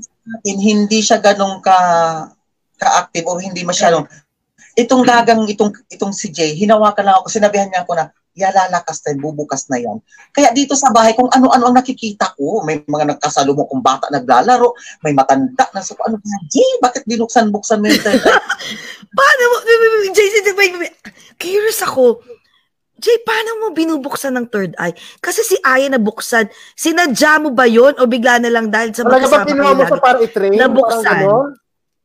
Ano kasi, ah, mas lalong na-enhance yung ability niya nung nakikita niya akong mag-read. Tapos, pag kailangan kong, um, like for example, may kamag-anak ang namatay. So, ako kasi pwede akong tumawid eh. May tinatawag na tawid. Para bang hihiwalay ka sa katawan mo at papanoorin mo kung ano nangyari. Nandoon ka sa place. Ganyan. Pero blur siya. Ang ginagawa ko kasi, naghanap ako ng family member or ibang tao na kasama ko pagtawid para hindi sasabihin ng mga netizen, ay acting yan, acting lang niya yan.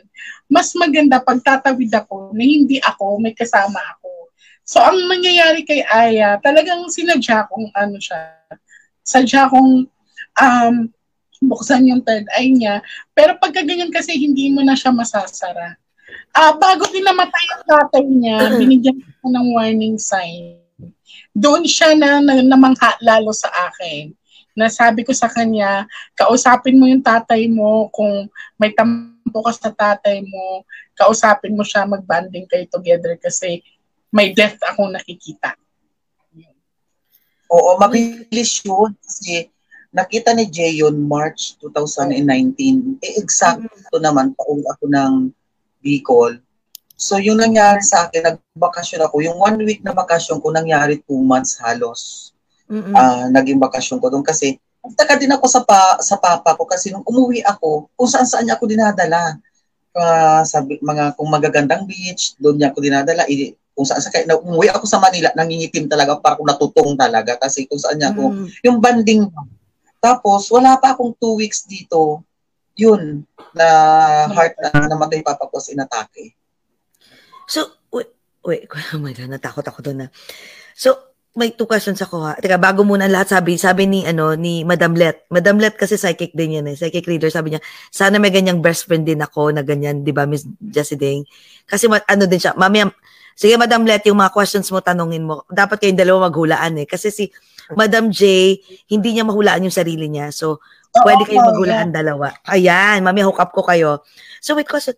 So, paano mo nabubuksan ang third eye? Let's say, for example, mga may mga nag-ask, paano mo daw bubuksan ang third eye? Kasi, di ba, Miss Jane, ang first time actually nung niread niya ako, siya mismo nagsabi sa akin na just meron, ano ka, pwede kang may ma-develop.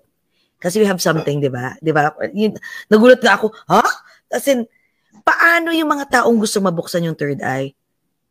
Paano mo siya ginagawa? Ano, nararamdaman ko yan. If you are gifted, like for example, kagaya mo, alam ko na meron kang energy na kagaya sa akin na pwede, pwedeng ma-enhance. So, mabilis lang yan. Pero yung mga taong weak, mas sinasuggest ko na wag na nilang itry na um, mag-meditate or mabuksan yung third eye nila kasi mahirap eh. Maaaring bumigay yung katawan mo or maaaring hindi kayanin ng utak mo yung mga nakikita mo. Mababaliw ka. So, paano ko siya binubuksan? Madali lang.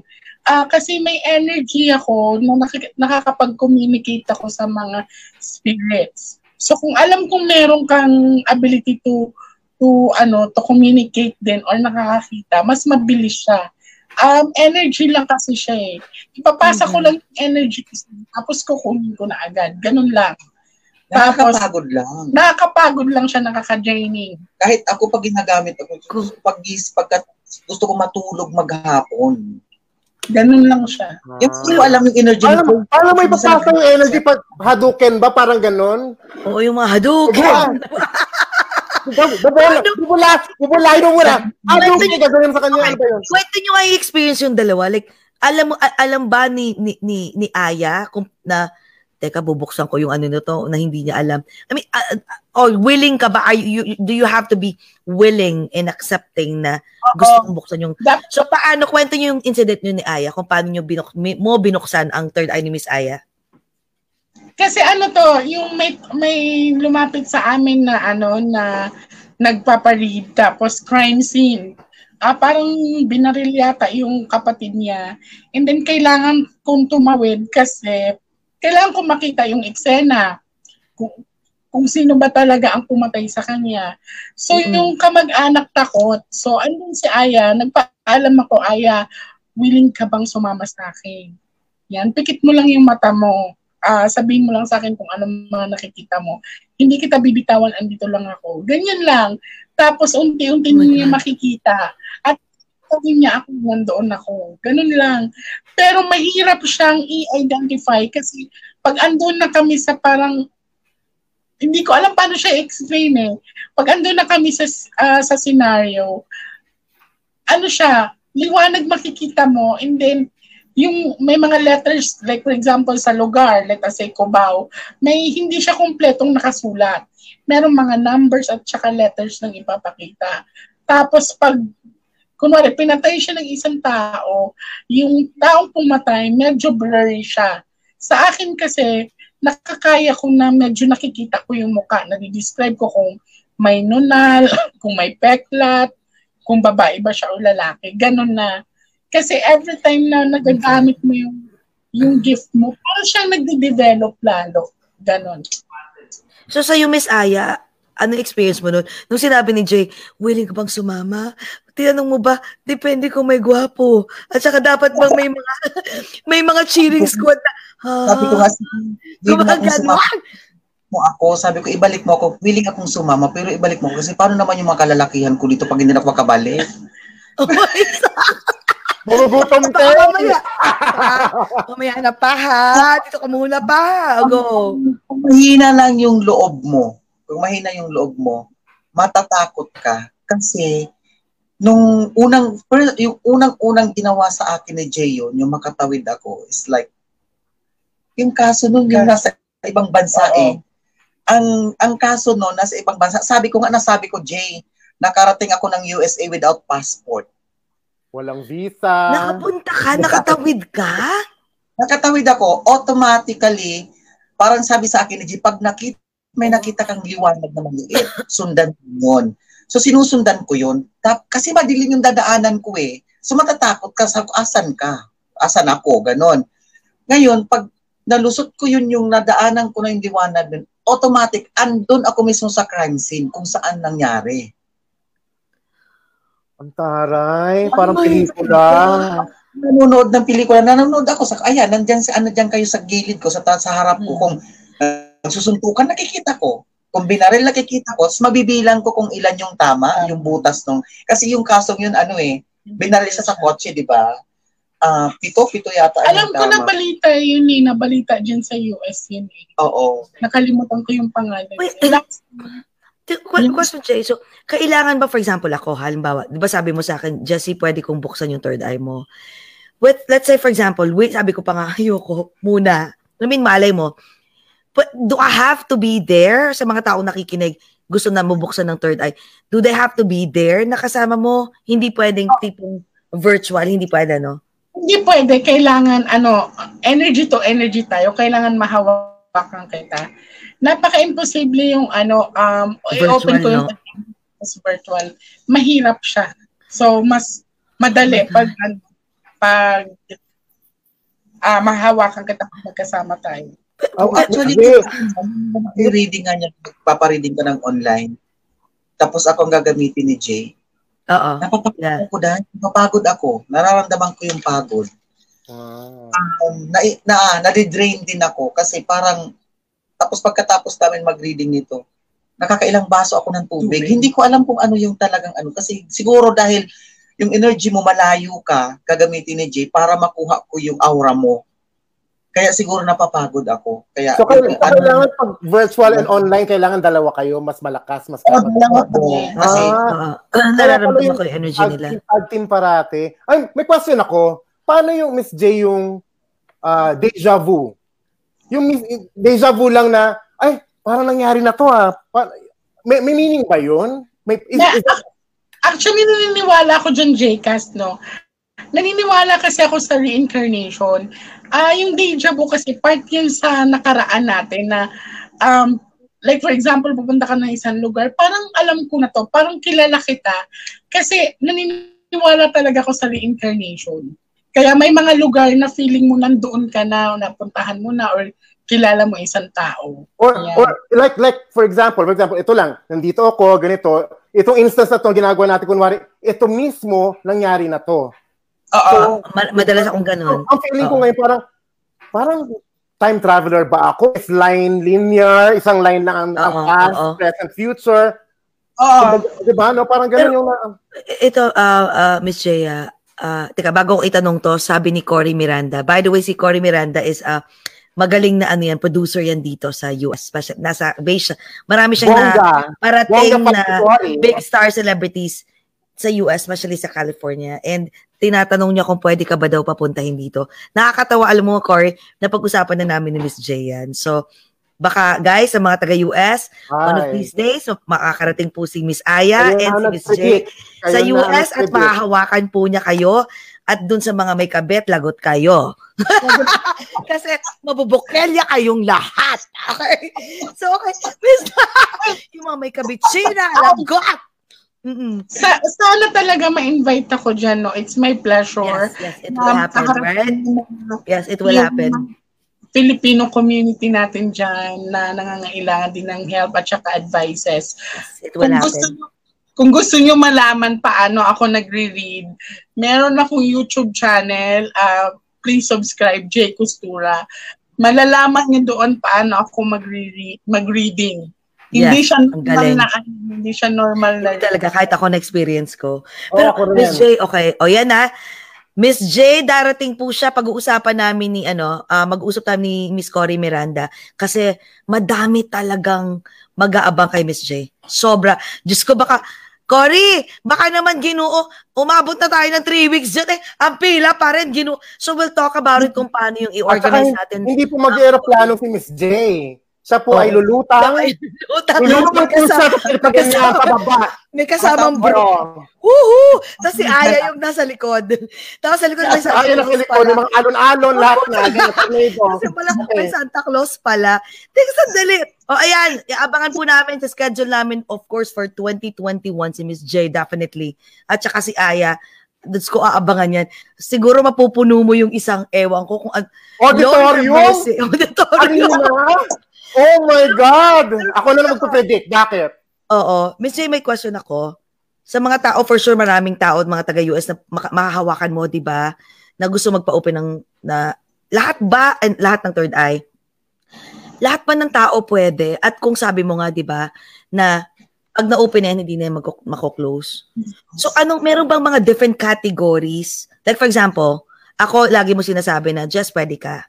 As in, una mo palang sinabi sa akin, kaya nga, di ba, sa nagulat, uh, um, meron akong tarot card na hindi ko talaga ino-open kasi may experience ako nakakatakot before. Sabi mo, sige, what if gusto ko na siya? Pagdating mo dito, sige, fine. Kami ni Cory mismo nagsabi na, okay, fine. Ako, Jessie, gusto pumunta ka dito. Tapos hawakan, Jessie, open natin yung third eye mo. Meron ba mga categories na tipong, Jay, pwedeng ito lang ha. Ayoko makakita ng mga biglang na lang may, yung na-experience ni Aya na may bata. Ayoko lang may mumo. Gusto ko future Ito, lang. Uh, paano well, ba? Meron ba siyang limitations? Um, ang Wala. una kasi, ang una, kailangan malakas talaga loob mo. Um, talagang buo yung loob mo kasi pag once na na-open yung third eye mo, mahihirapan ka mag-identify kung ang kausap mo ay patay or buhay ganon, darating ka sa point na ganon. Ayun. And then, okay, go. Point na, um, may maririnig kang voices na akala mo nag-hallucinate ka pero hindi. Kaya hinahanda ko talaga yung isang tao na pag once natatawid or bubuksan yung loob, kailangan buo yung loob. Kailangan handa ka sa makikita mo. Hindi lahat ng tao ay uh, pwedeng buksan yung third eye. Kasi pag nabuksan yan at hindi mo kakayanin, maaaring bibigay din yung katawan mo. That okay, is. may question ako dyan ha. Kasi meron, lagi kong kami ni Michelle lagi nagchikahan nga, no? Meron siyang mga videos din na, na pina, sinesend sa akin na hindi sinishare pwede sa iba. Na tipong mga, tipong mga sinishare niya, di tipong, especially guys sa FYI, yung marami kasi si Miss J, sikat yan pagdating sa mga crimes or mga gusto ma, may mga makausap na ba, kamamatay lang or hindi nila ma-resolve yung crime, right? Yung may mga nakita akong videos doon na para makita, sina, sinasama mo yung one of member of the family, no? Na sumama sa'yo. Paano mo, first question ko is, paano mo nadidiscern na siya pwede siyang tumawid? And second question is, pag once na sumama siya sa'yo tumawid, automatic ba na mabubuksan na ang third eye nung taong yon? Ang una ko kasi, ang preparation ko kasi na ginagawa, una talaga nagdadasal muna ako kasi kailangan namin ng guide talaga.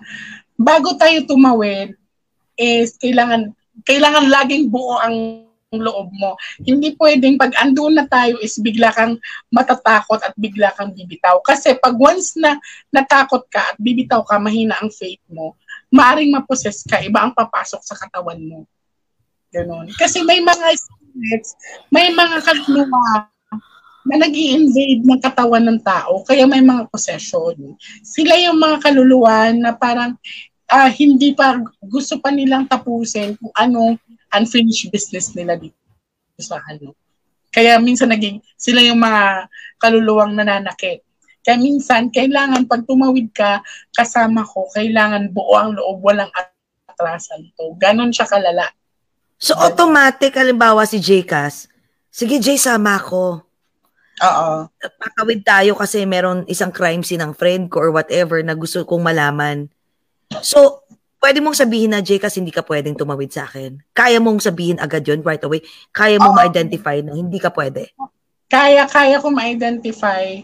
And then, ano kasi, yung sa mga client ko, especially sa mga crime scene, uh, tinatanong ko yung kamag-anak kung meron ba silang uh, maisasama na kamag-anak na malalakas yung loob. Kasi traumatized. Meron kami experience dito ni Aya na tumawid ang bata Um, he's 17 years old, 16 yata.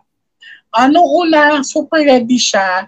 Pero nung nakita na niya, tumawid kami, nung nakita niya na sinong bumaril sa tito niya, tulala siya. Alam mo bang, putlang-putla siya na, pati ako natakot ako kasi yung bata gustong tumakbo sa kwarto, sa kwarto ko. Parang hindi, hindi niya ma-explain paano niya nakita. Mas lalong natulala siya nung nakita nakita niya kung sinong bumaril sa tito niya. Ganun.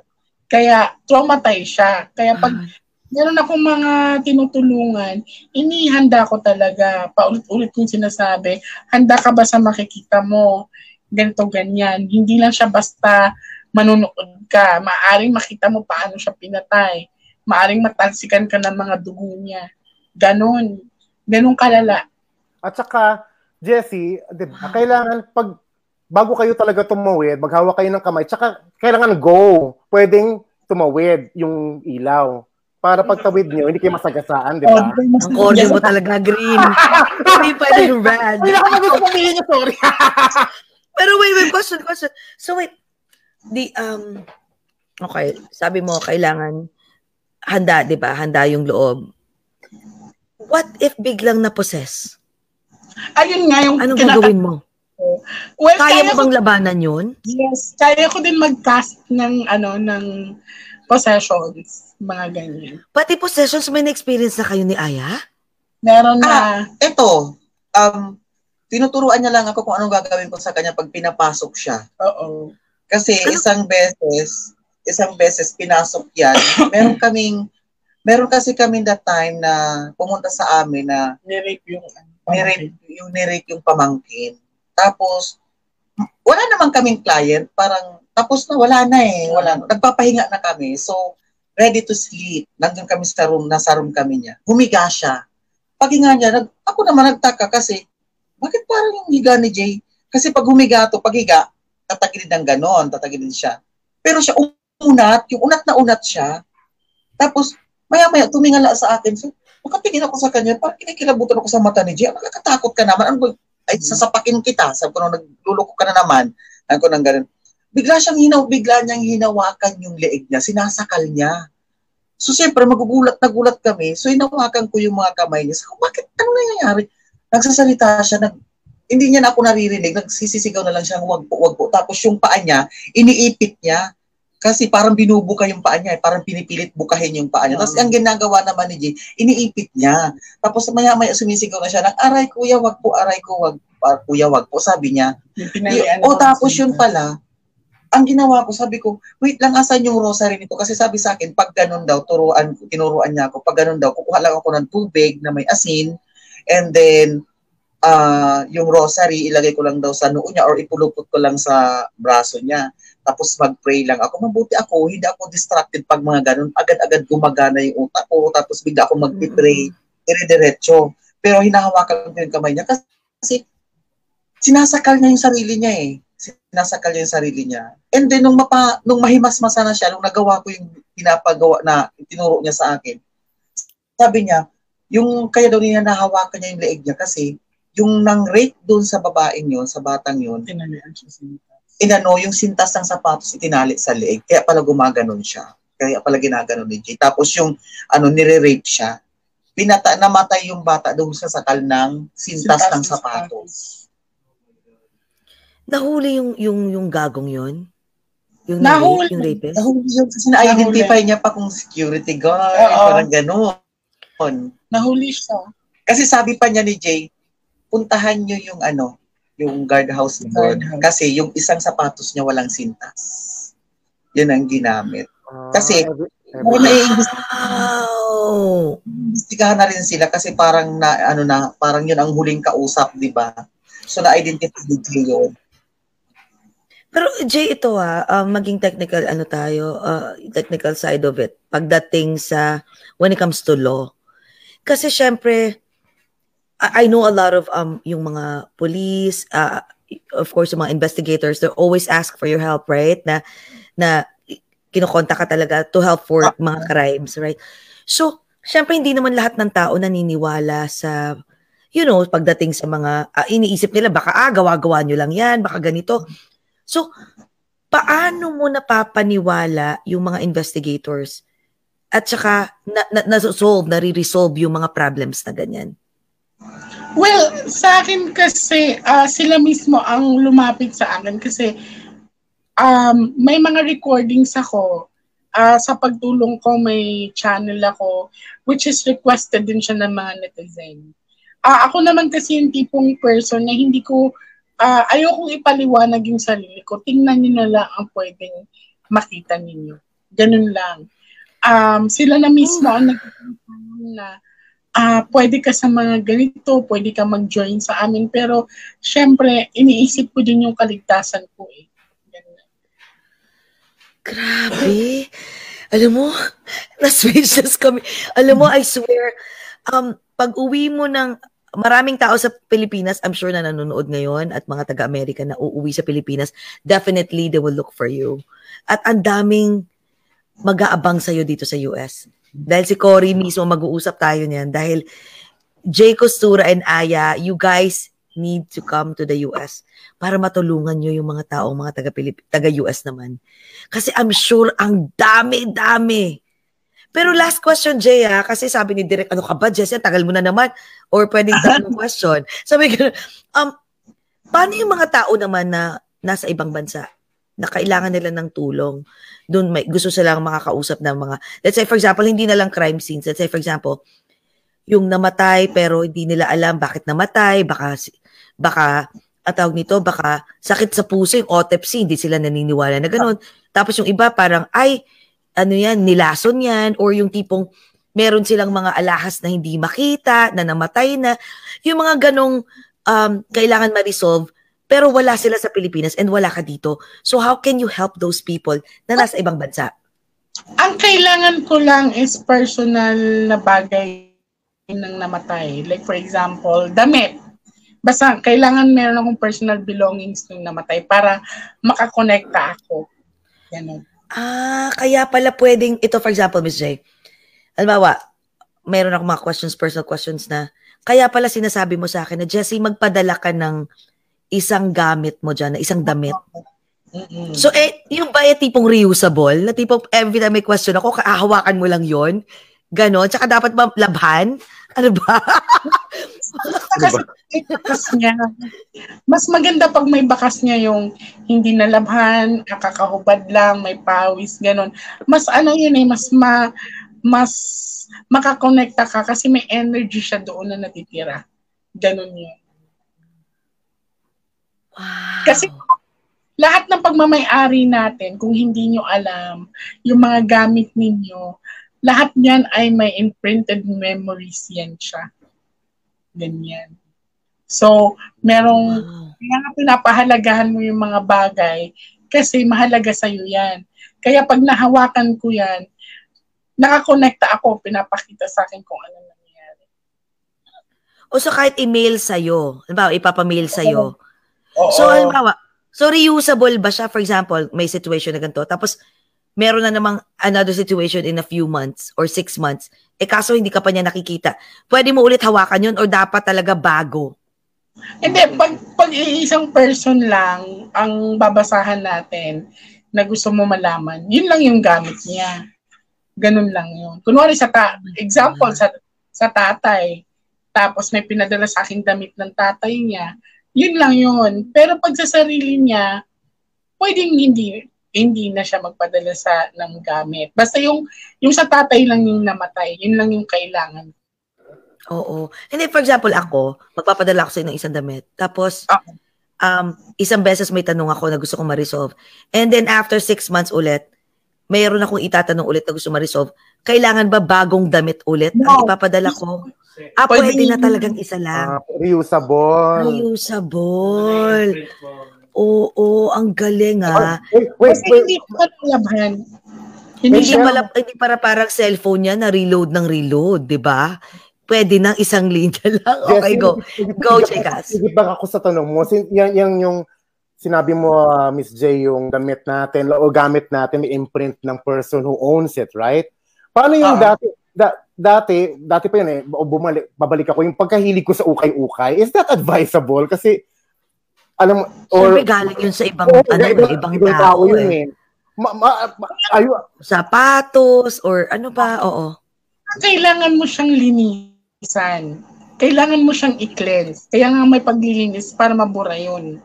Ganon. hindi lang, hindi Kaya lang din- ordinary laba? Oh my God, Oo. oo. Kaya ang ganon. Dapat, minsan nga may prayer pa yan eh. Ah, Yung kahit mo lang siya. Kasi ang karamihan sa mga ah, ukay-ukay is, di ba, yung sa mga pumanaw na, yun yung mga sinasabi nila. Yung iba naman, oo. is, um, ah, mahalaga sa kanila, pero talagang kailangan na i-dispose. Um, kaya hindi rin ako, hindi rin ako bumibili ng mga dolls na nasa ukay-ukay. Mas bet ko yung binibigay sa akin na buhay ka pa. Ganon. Kasi ang, Oo, ang, siya sa dolls. ang mga dolls na nasa ukay-ukay is maaari kasing may possession sila eh. Ooh. Lalo na pag yung may, may-ari sa kanila is love na love sila. Yan. So, maaring doon. Ganun. Oh, mahilig kasi ito sa manika. Mahilig ako sa dolls. Oo, Ang laki- so, pakita mo nga yung mga dolls mo, pakita mo nga. Mula, mawala, hanggang magmula nang may dolls na yan sa kwarto niya, hindi na ako pumapasok. Takot ako sa dolls. eh. Kaya nga eh, Ayan, ayan, ayan, ayan, Naku. Di ba, Miss J, di ba sabi nila, o madami pa yan. Miss J, di ba sabi, ayan pa, oh. Oh, oh, my God, mas malaki pa yung pakpak kesa sa dal. I know. Yan, dami ko na. Sabi, no? Ito kayo sa asawa ni Mike Flores. Ito pa. Oo nga eh, actually, bibigyan ko oh. siya, bibigyan ko siya. Oh. Papaano ko kay Mike Flores. Madami akong dolls. Jay, may question ako. Di ba sabi nila ang dolls daw is nakakatakot? Kasi pwede daw yan ang gawing bahay ng mga spirit, ng mga spirit. Kasi mukha silang tao. Ay, actually, ano yan eh. Ako talaga, ako takot sa dahil kasi may isa talagang manika dito na unang-una niyang manikang na-receive na gift sa kanya from Italy pa ba yan? Italy.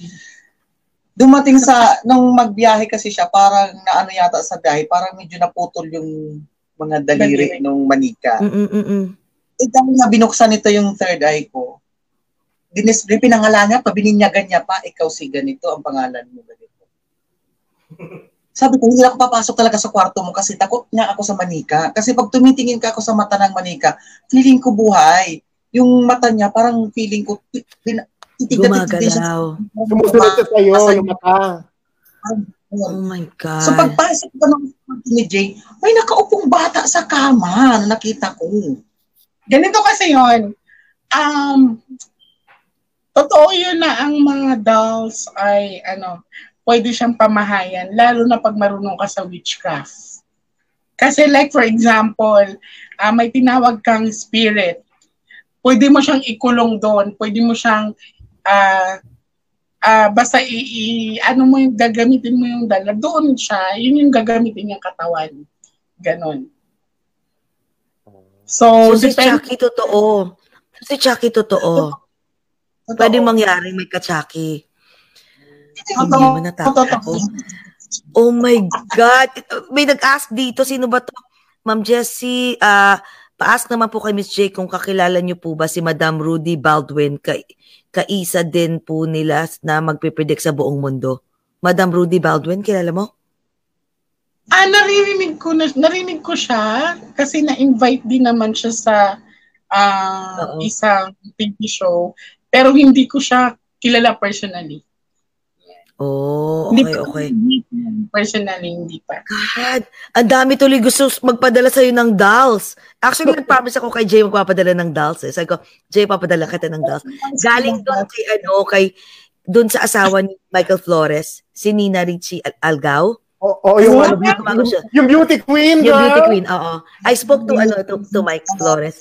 And, and actually, kaya kita tinanong, kasi sabi ko, I'm gonna ask Nina, because we will have an interview with Nina, Miss Universe, um, to to send a doll for you. Magpapa-customize ako ng doll for you. Ang gift ko sa'yo yan. Oh. What? You? Yes. Gusto mo pati mukha ni Aya. O, di ba? Pakibalik na, pakibalik. Pag marami ng dals itong mga, sa bahay niya, baka hindi na talaga ako makapasok sa bahay niya. Takot na ako. God, nakakatakot. Alam mo, Jay, sa totoo lang, alam mo sa totoo lang, guys, ibang kaib- ibang klaseng kaibigan si Jay. Sobrang bait niyan. Ang bait, Yan. bait-bait. Sobra. At then, minsan, naiinis na nga ako, ang bait-bait. Pa- Magkukwento yun ng guys, ano ba yan? Lahat na lang binigay mo. Kaya nga sabi ko, Matigas Ha? din ang ulo. Matigas din ang Oo nga. ulo. matigas Kasi ang ulo, pero ano, sa kabaitan. Oo. May pinaabuso na siya, basta ang gusto niya pa rin, hanggat hindi niya napapatunayan na ginagawa sa kanya nung nanloloko sa kanya, hindi siya maniniwala sa advice mo. Hanggang nag-aaway na kami niyan, tatalikuran ka lang, ang sagot lang sa'yo, ang ingay mo aya talaga. Kahit, Ganun. kahit na alam niya na, di ba? Kahit- Parang na na. Oo. Kasi ang, ang point ko kasi, alam mo na yung kakayahan ko eh, ba't kailangan mo pa magsinungaling? Aantayin kita na ikaw magsabi sa akin, Jay, I'm sorry. Yun lang lagi kong inaantay. Hanggang hindi ko may- oo. yung story mo. Kumbaga, ah, ano lang eh, totoo kasi yung ano eh, kung gagawan ka ng masama, suklian mo ng kabutihan. Kasi in the end of the day, Makakonsensya, konsensya na no? lang. Pero may iba hindi wala talaga consent. Pero sandali, question. Paano mag din ang bait-bait? Paano magalit si Miss J? Actually, sinabi mo na kung paano eh. Kwento mo sa kanila kung paano. Nakakatakot magalit yan. Pa at ito pa, para sa kaibigan din. Kasi pag gagawin yun, ba um, para as sa kaibigan din, gal- naku Lord. Oo, as much as possible kasi um, pinangako ko sa sarili ko, pinangako ko kay Lord na bigyan niya ako ng chance na mabago ang buhay ko. And then, um, hanggang habaan ko yung pasensya ko, ginagawa ko kasi pangit siya pag nagalit ako kasi pag nag-curse ako ng isang tao, doble eh. Kaya as much as possible, ayaw ko magalit. Ah, may, may dagdag, may power, may curse. May powers talaga. Ah. May power siya, may power siya. Okay, alright. Oh my God, ito sabi, hello po, paas po kay Miss J kung nakakakita po ba ang bata pag 1 to 3 years old, bigla po kasing umiiyak at matatakotin po. Oo, oo, oo. At, totoo po yun, ate, no? Ang mga bata kasi, um, nahihirapan yan sila mag-identify kung ang nakikita din nila ay buhay or patay. Ang, ang mga spirits, mahilig yan sila magpapapansin sa mga bata. Pag once na umiyak yung bata, look like scary, scary sila, natakot talaga, ibig sabihin may nakita yan. Ganyan. Pag ano naman, nakita mo naglalaro sila, tapos masaya at nakangiti lang, ibig sabihin good uh, good soul yung nakikita nila or tinatawag natin angels. Pero pag nakita mo yung bata biglang sigaw, biglang takbo, ibig sabihin yan, pangit yung nakita niya. Ganon. Ang mga bata ay Oo. ano, sa kwarto ko nga as much as possible sa mga nanonood, sa mga gusto magparid sa akin, pag pupunta kayo sa bahay, iwa, iniiwasan ko kasi na magdala ng bata dito. Unang-una, kasi uh, madaming pumupunta sa akin dito, madaming nakakaramdam sa paligid ko na Siyempre, may mga spirits na gusto mag-ask sa akin ng help. Ayoko matraumatize yung mga bata as much as possible sa mga gustong pumunta sa akin. Huwag kayo magdala ng bata. Yan. Wow. Hanggang ilang taon ang pwede? Yung anak ko kasi 8 years old, si Kaden. Pwede ko bang bitbitin dyan? Or Yan, 8 years old. Pero yung mga ano, um, 1 to 5, mga ganon, mahirap eh, mahirap kontrolin. Kasi minsan, uh, yung mga bata nagmamaro, baka malaglag sa hagdan, kasalanan ko pa. Kasalanan ko pa. Miss J, last question na, two hours na rin. Ito naman, sarap-sarap ng kwentuhan eh. Okay. Paano na, I know, di ba? Two hours, dati nga, two and a half pa ata. May question ako ha. What about yung mga, kasi um, may mga magtatanong yan eh, witchcraft. Kasi of course, ikaw positive and this and that, yung mga crime scenes. What about witchcraft? Kasi magaling ka na, di ba? Do you also, have you ever tried or may nag-ask na ba sa'yo na, Miss J, kulamin mo nga to? Do you also like entertain those kind of people? Um, sa akin kasi, pinangako ko na kay Lord na kung anong binigay niya sa akin is gagamitin ko sa tama. Yun. Very good, very good. Oh. Yan. Ganun lang.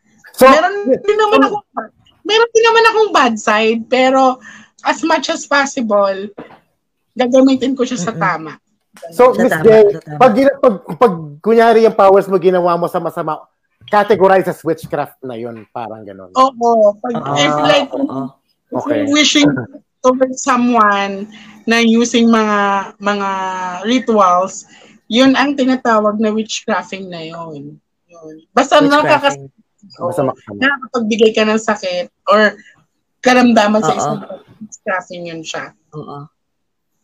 Definitely. Ang dami, ang Diyos ko, ang daming gusto magpaano sa'yo. Magpa- mga fans mo, ayan ang na. dami. Tsaka si Cory, yes, Cory, oo. Gising na I'll sila make lahat. sure- I'll make sure na ano, Miss J would would entertain. Kasi ito, ikwento mo nga sa kanila bago ano, kasi ang dami, dami, dami talagang, my God, minsan, ang daming nagme-message sa akin na, Diyos ko, simula nung, at noon pa, nagme-message na ako kay Jay.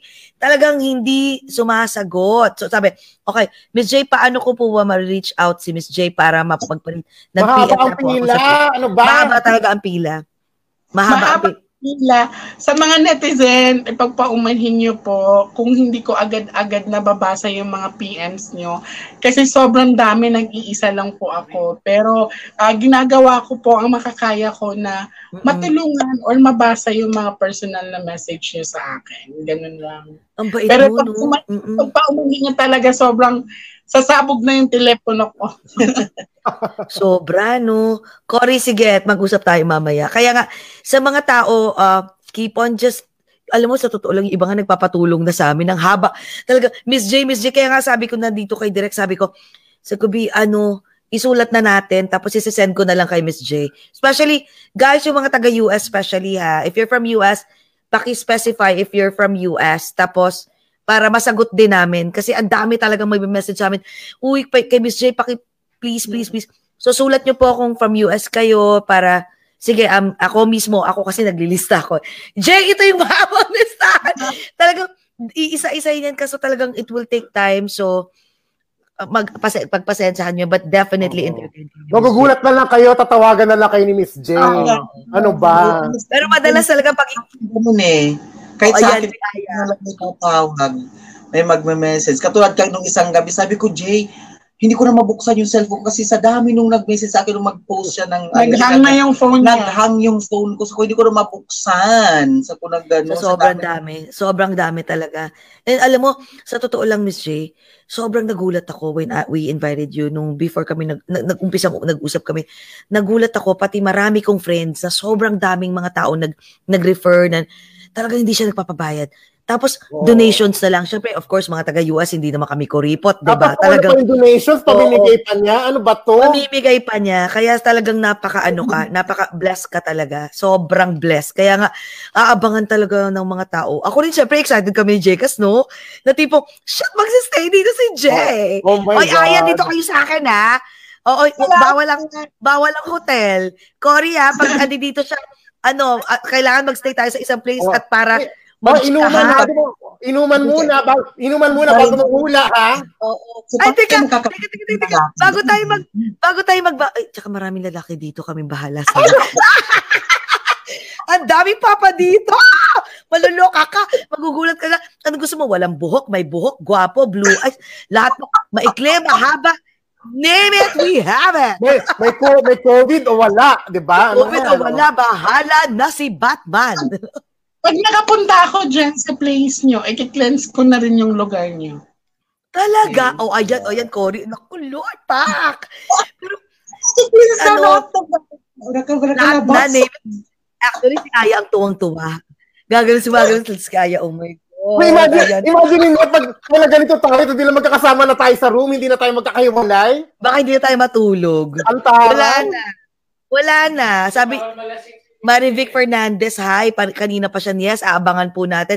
Teka, teka, question. Last question na to, promise ha. Diyos ko, dami. Kasi after nito, Diyos ko Lord, ang dami naming friends na, Diyos ko, nakapila. Sige na, uh, basta mag-send kayo, I'll write down, tagasan kayo, tapos, i, i, para isa-send ko kay Miss J. Huwag kuripot ha, ang donation ha, sasampaling ko kayo dyan. Oo.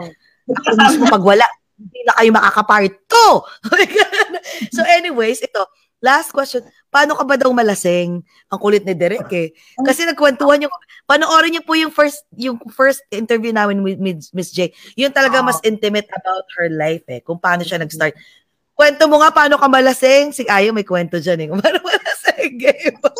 Oh, Hindi siya pwedeng malasing na hindi masyadong ako pwedeng lasing. malasing masyado kasi dire-diretso ako. Hanggang eh. apat na ano lang yan. Like, kung mga hard na inom apat na shots. Kasi, pag sinobrahan mo yan, Day, mahina yung katawan niya eh. So, yung mga tinutulungan niya, like sa mga crimes, yung mga soul nun, pinapasok Pinapasok siya pag mahina Oh ang katawan niya. God.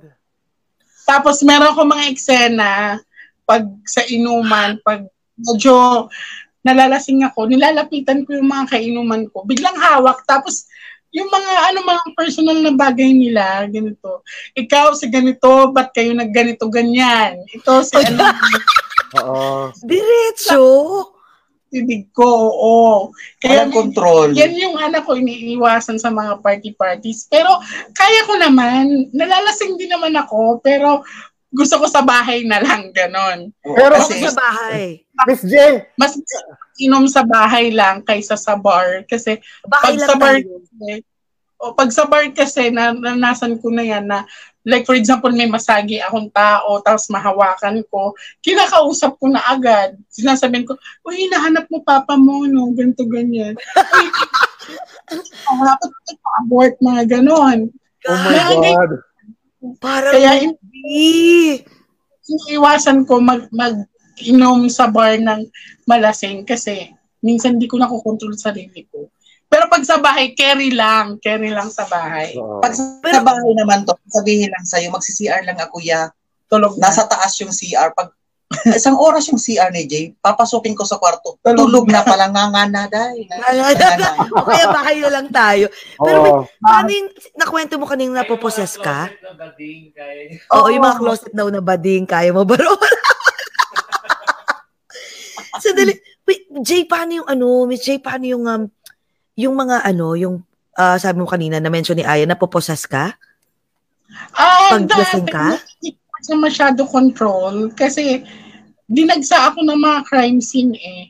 Pag ano, um, talagang, uh, like for example, like, nag-iinuman kami, pag hindi ko na kaya, hindi ko na namamalayan yung sarili ko na hindi na pala ako. Parang, alam mo yun, parang hindi ko na alam. Ganon. Tapos iba na yung boses ko. Oras. Kin, ang tagal, uh, ang tagal. Nagkukwento na siya kung anong nangyari sa kanya. Ganon. Ang tagal namin nakapagod sa kanya pag napoposes siya na ano. Kasi, So, alam mo na Aya agad? alam ko na yan agad. Alauna, isang oras hanggang tatlong oras kami nag, nag, nagpapangbuno sa kama. Ang katulong ko naman sa pagpigil sa kanya si Bonnie, yung partner niya. Kaming dalawa. Ako sa kamay, si Bonnie sa paa. Tapos ako naman, habang nakahawak sa kamay, nagpe-pray. Kasi sabi ko, Diyos ko, tama na Jay, kasi pagod na kami. Minsan ganun yung parang maiirita ka na. Kasi hindi siya talaga, Sunod-sunod iba-iba, eh, iba-ibang iba-iba. pumapasok, iba-ibang eksena. Minsan, Iba-ibang tao pumapasok? iba-iba. Oh, yung ano, yung mga tinutulungan kong crime scenes, ganon. May time na lumalangoy siya, yung pala pumasok sa kanya, nalunod. May time na sinasakal, may time na tatayo siya tapos biglang gaganon yung ulo kasi parang magbigtik pala siya. Parang ganun. Oh my God. Pa, pa, wait, uh, uh, uh, oh my God. Pa, pa, paano na, nawawala yun? Let's say 20 na tao na, na, na spirit yung pumasok. Paano siya mawawala? Hindi, as much as possible, nag-aas talaga ako kinaaya na huwag niyo kong pabayaan. Yung ulo ko, kailangan pag ganyan yung eksena, kailangan isecure niyo yung ulo ko kasi paano pag mabagok ako, ganun lang. Um, ano lang talaga, wag niyo akong iwan. Yun lang naman ang inaano ko. Wag niyo akong iwan, hawakan niyo lang ako, pray lang. Um, kasi pag di ko kinaya to, baka alam mo yun, mawalan din ako makabalik sa katawan ko or talagang mabahin na ako sa... ah, basta, mahirap siya explain, pero kailangan mo magkaroon ng strong faith.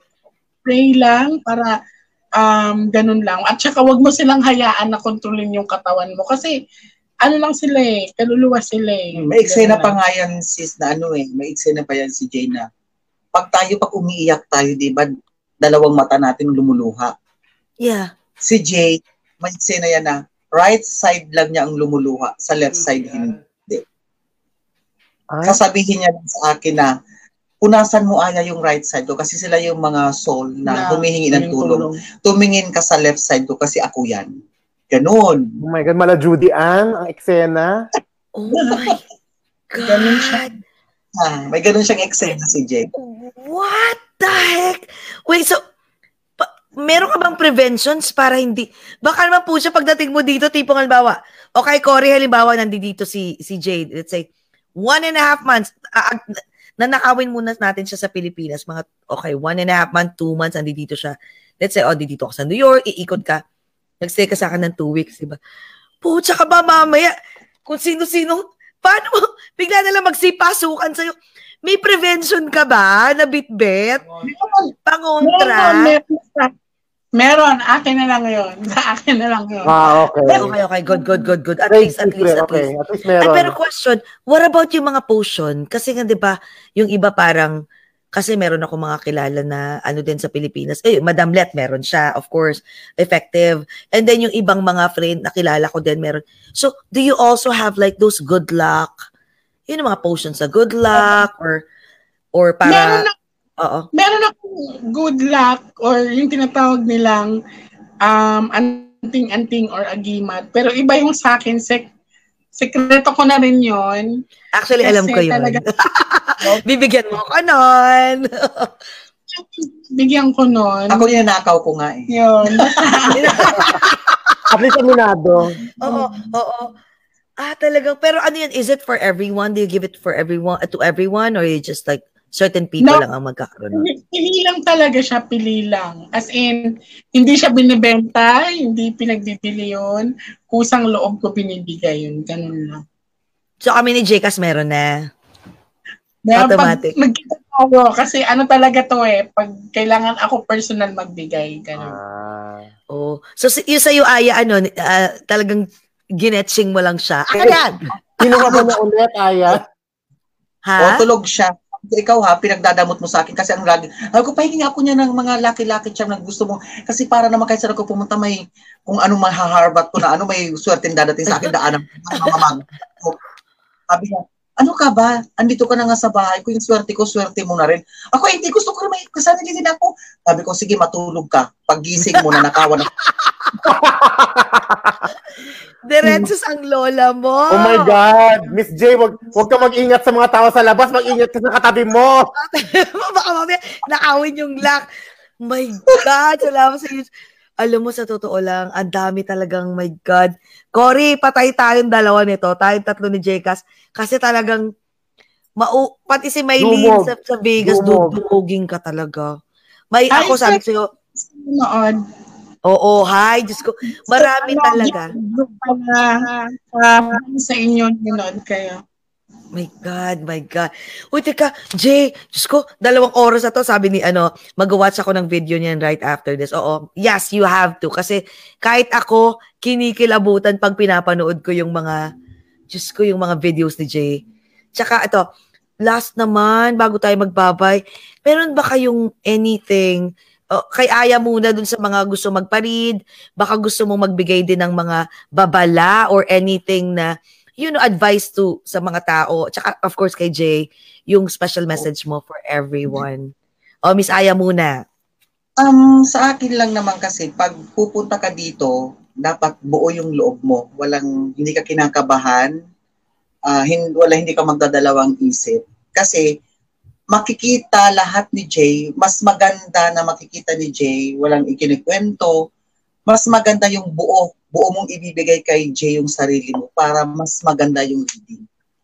At saka ito rin, sa mga magpaparin, sabihin sa sabihin na rin sa amin i-inform na kung ano ang kaya pumunta sila dito, ano ang gusto nyong malaman. Kung halimbawa mga crime scenes or mga missing, dapat sabihin kasi sila minsan, sila ang inuuna namin gawa ng pag missing or crime, inaabot ng 1 hour to 2 hours ang pagbabasa ni G doon.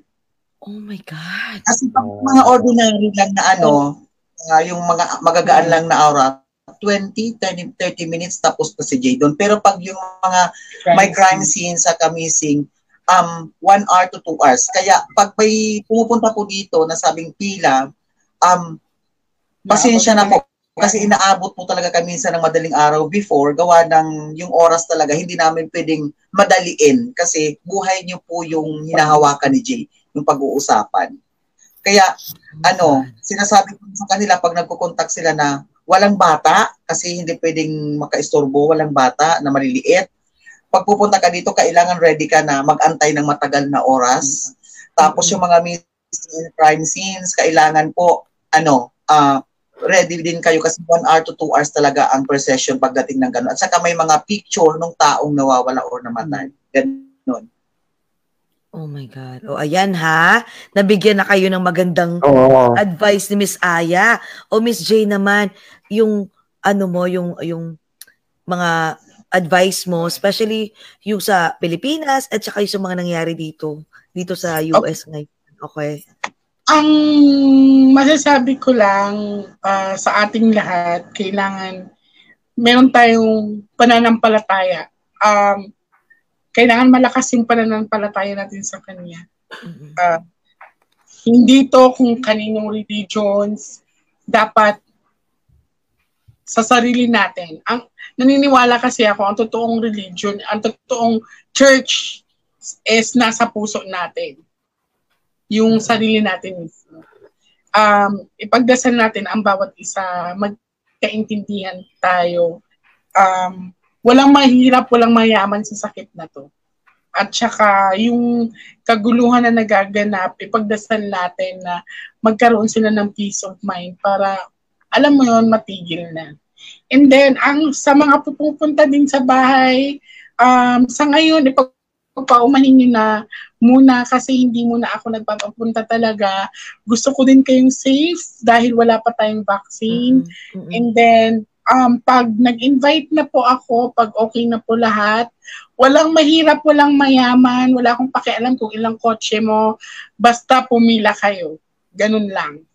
Tama, Wala tama. yung wala yung may bodyguard ka, ikaw mauna. Wala akong pakialam kahit ano ano pang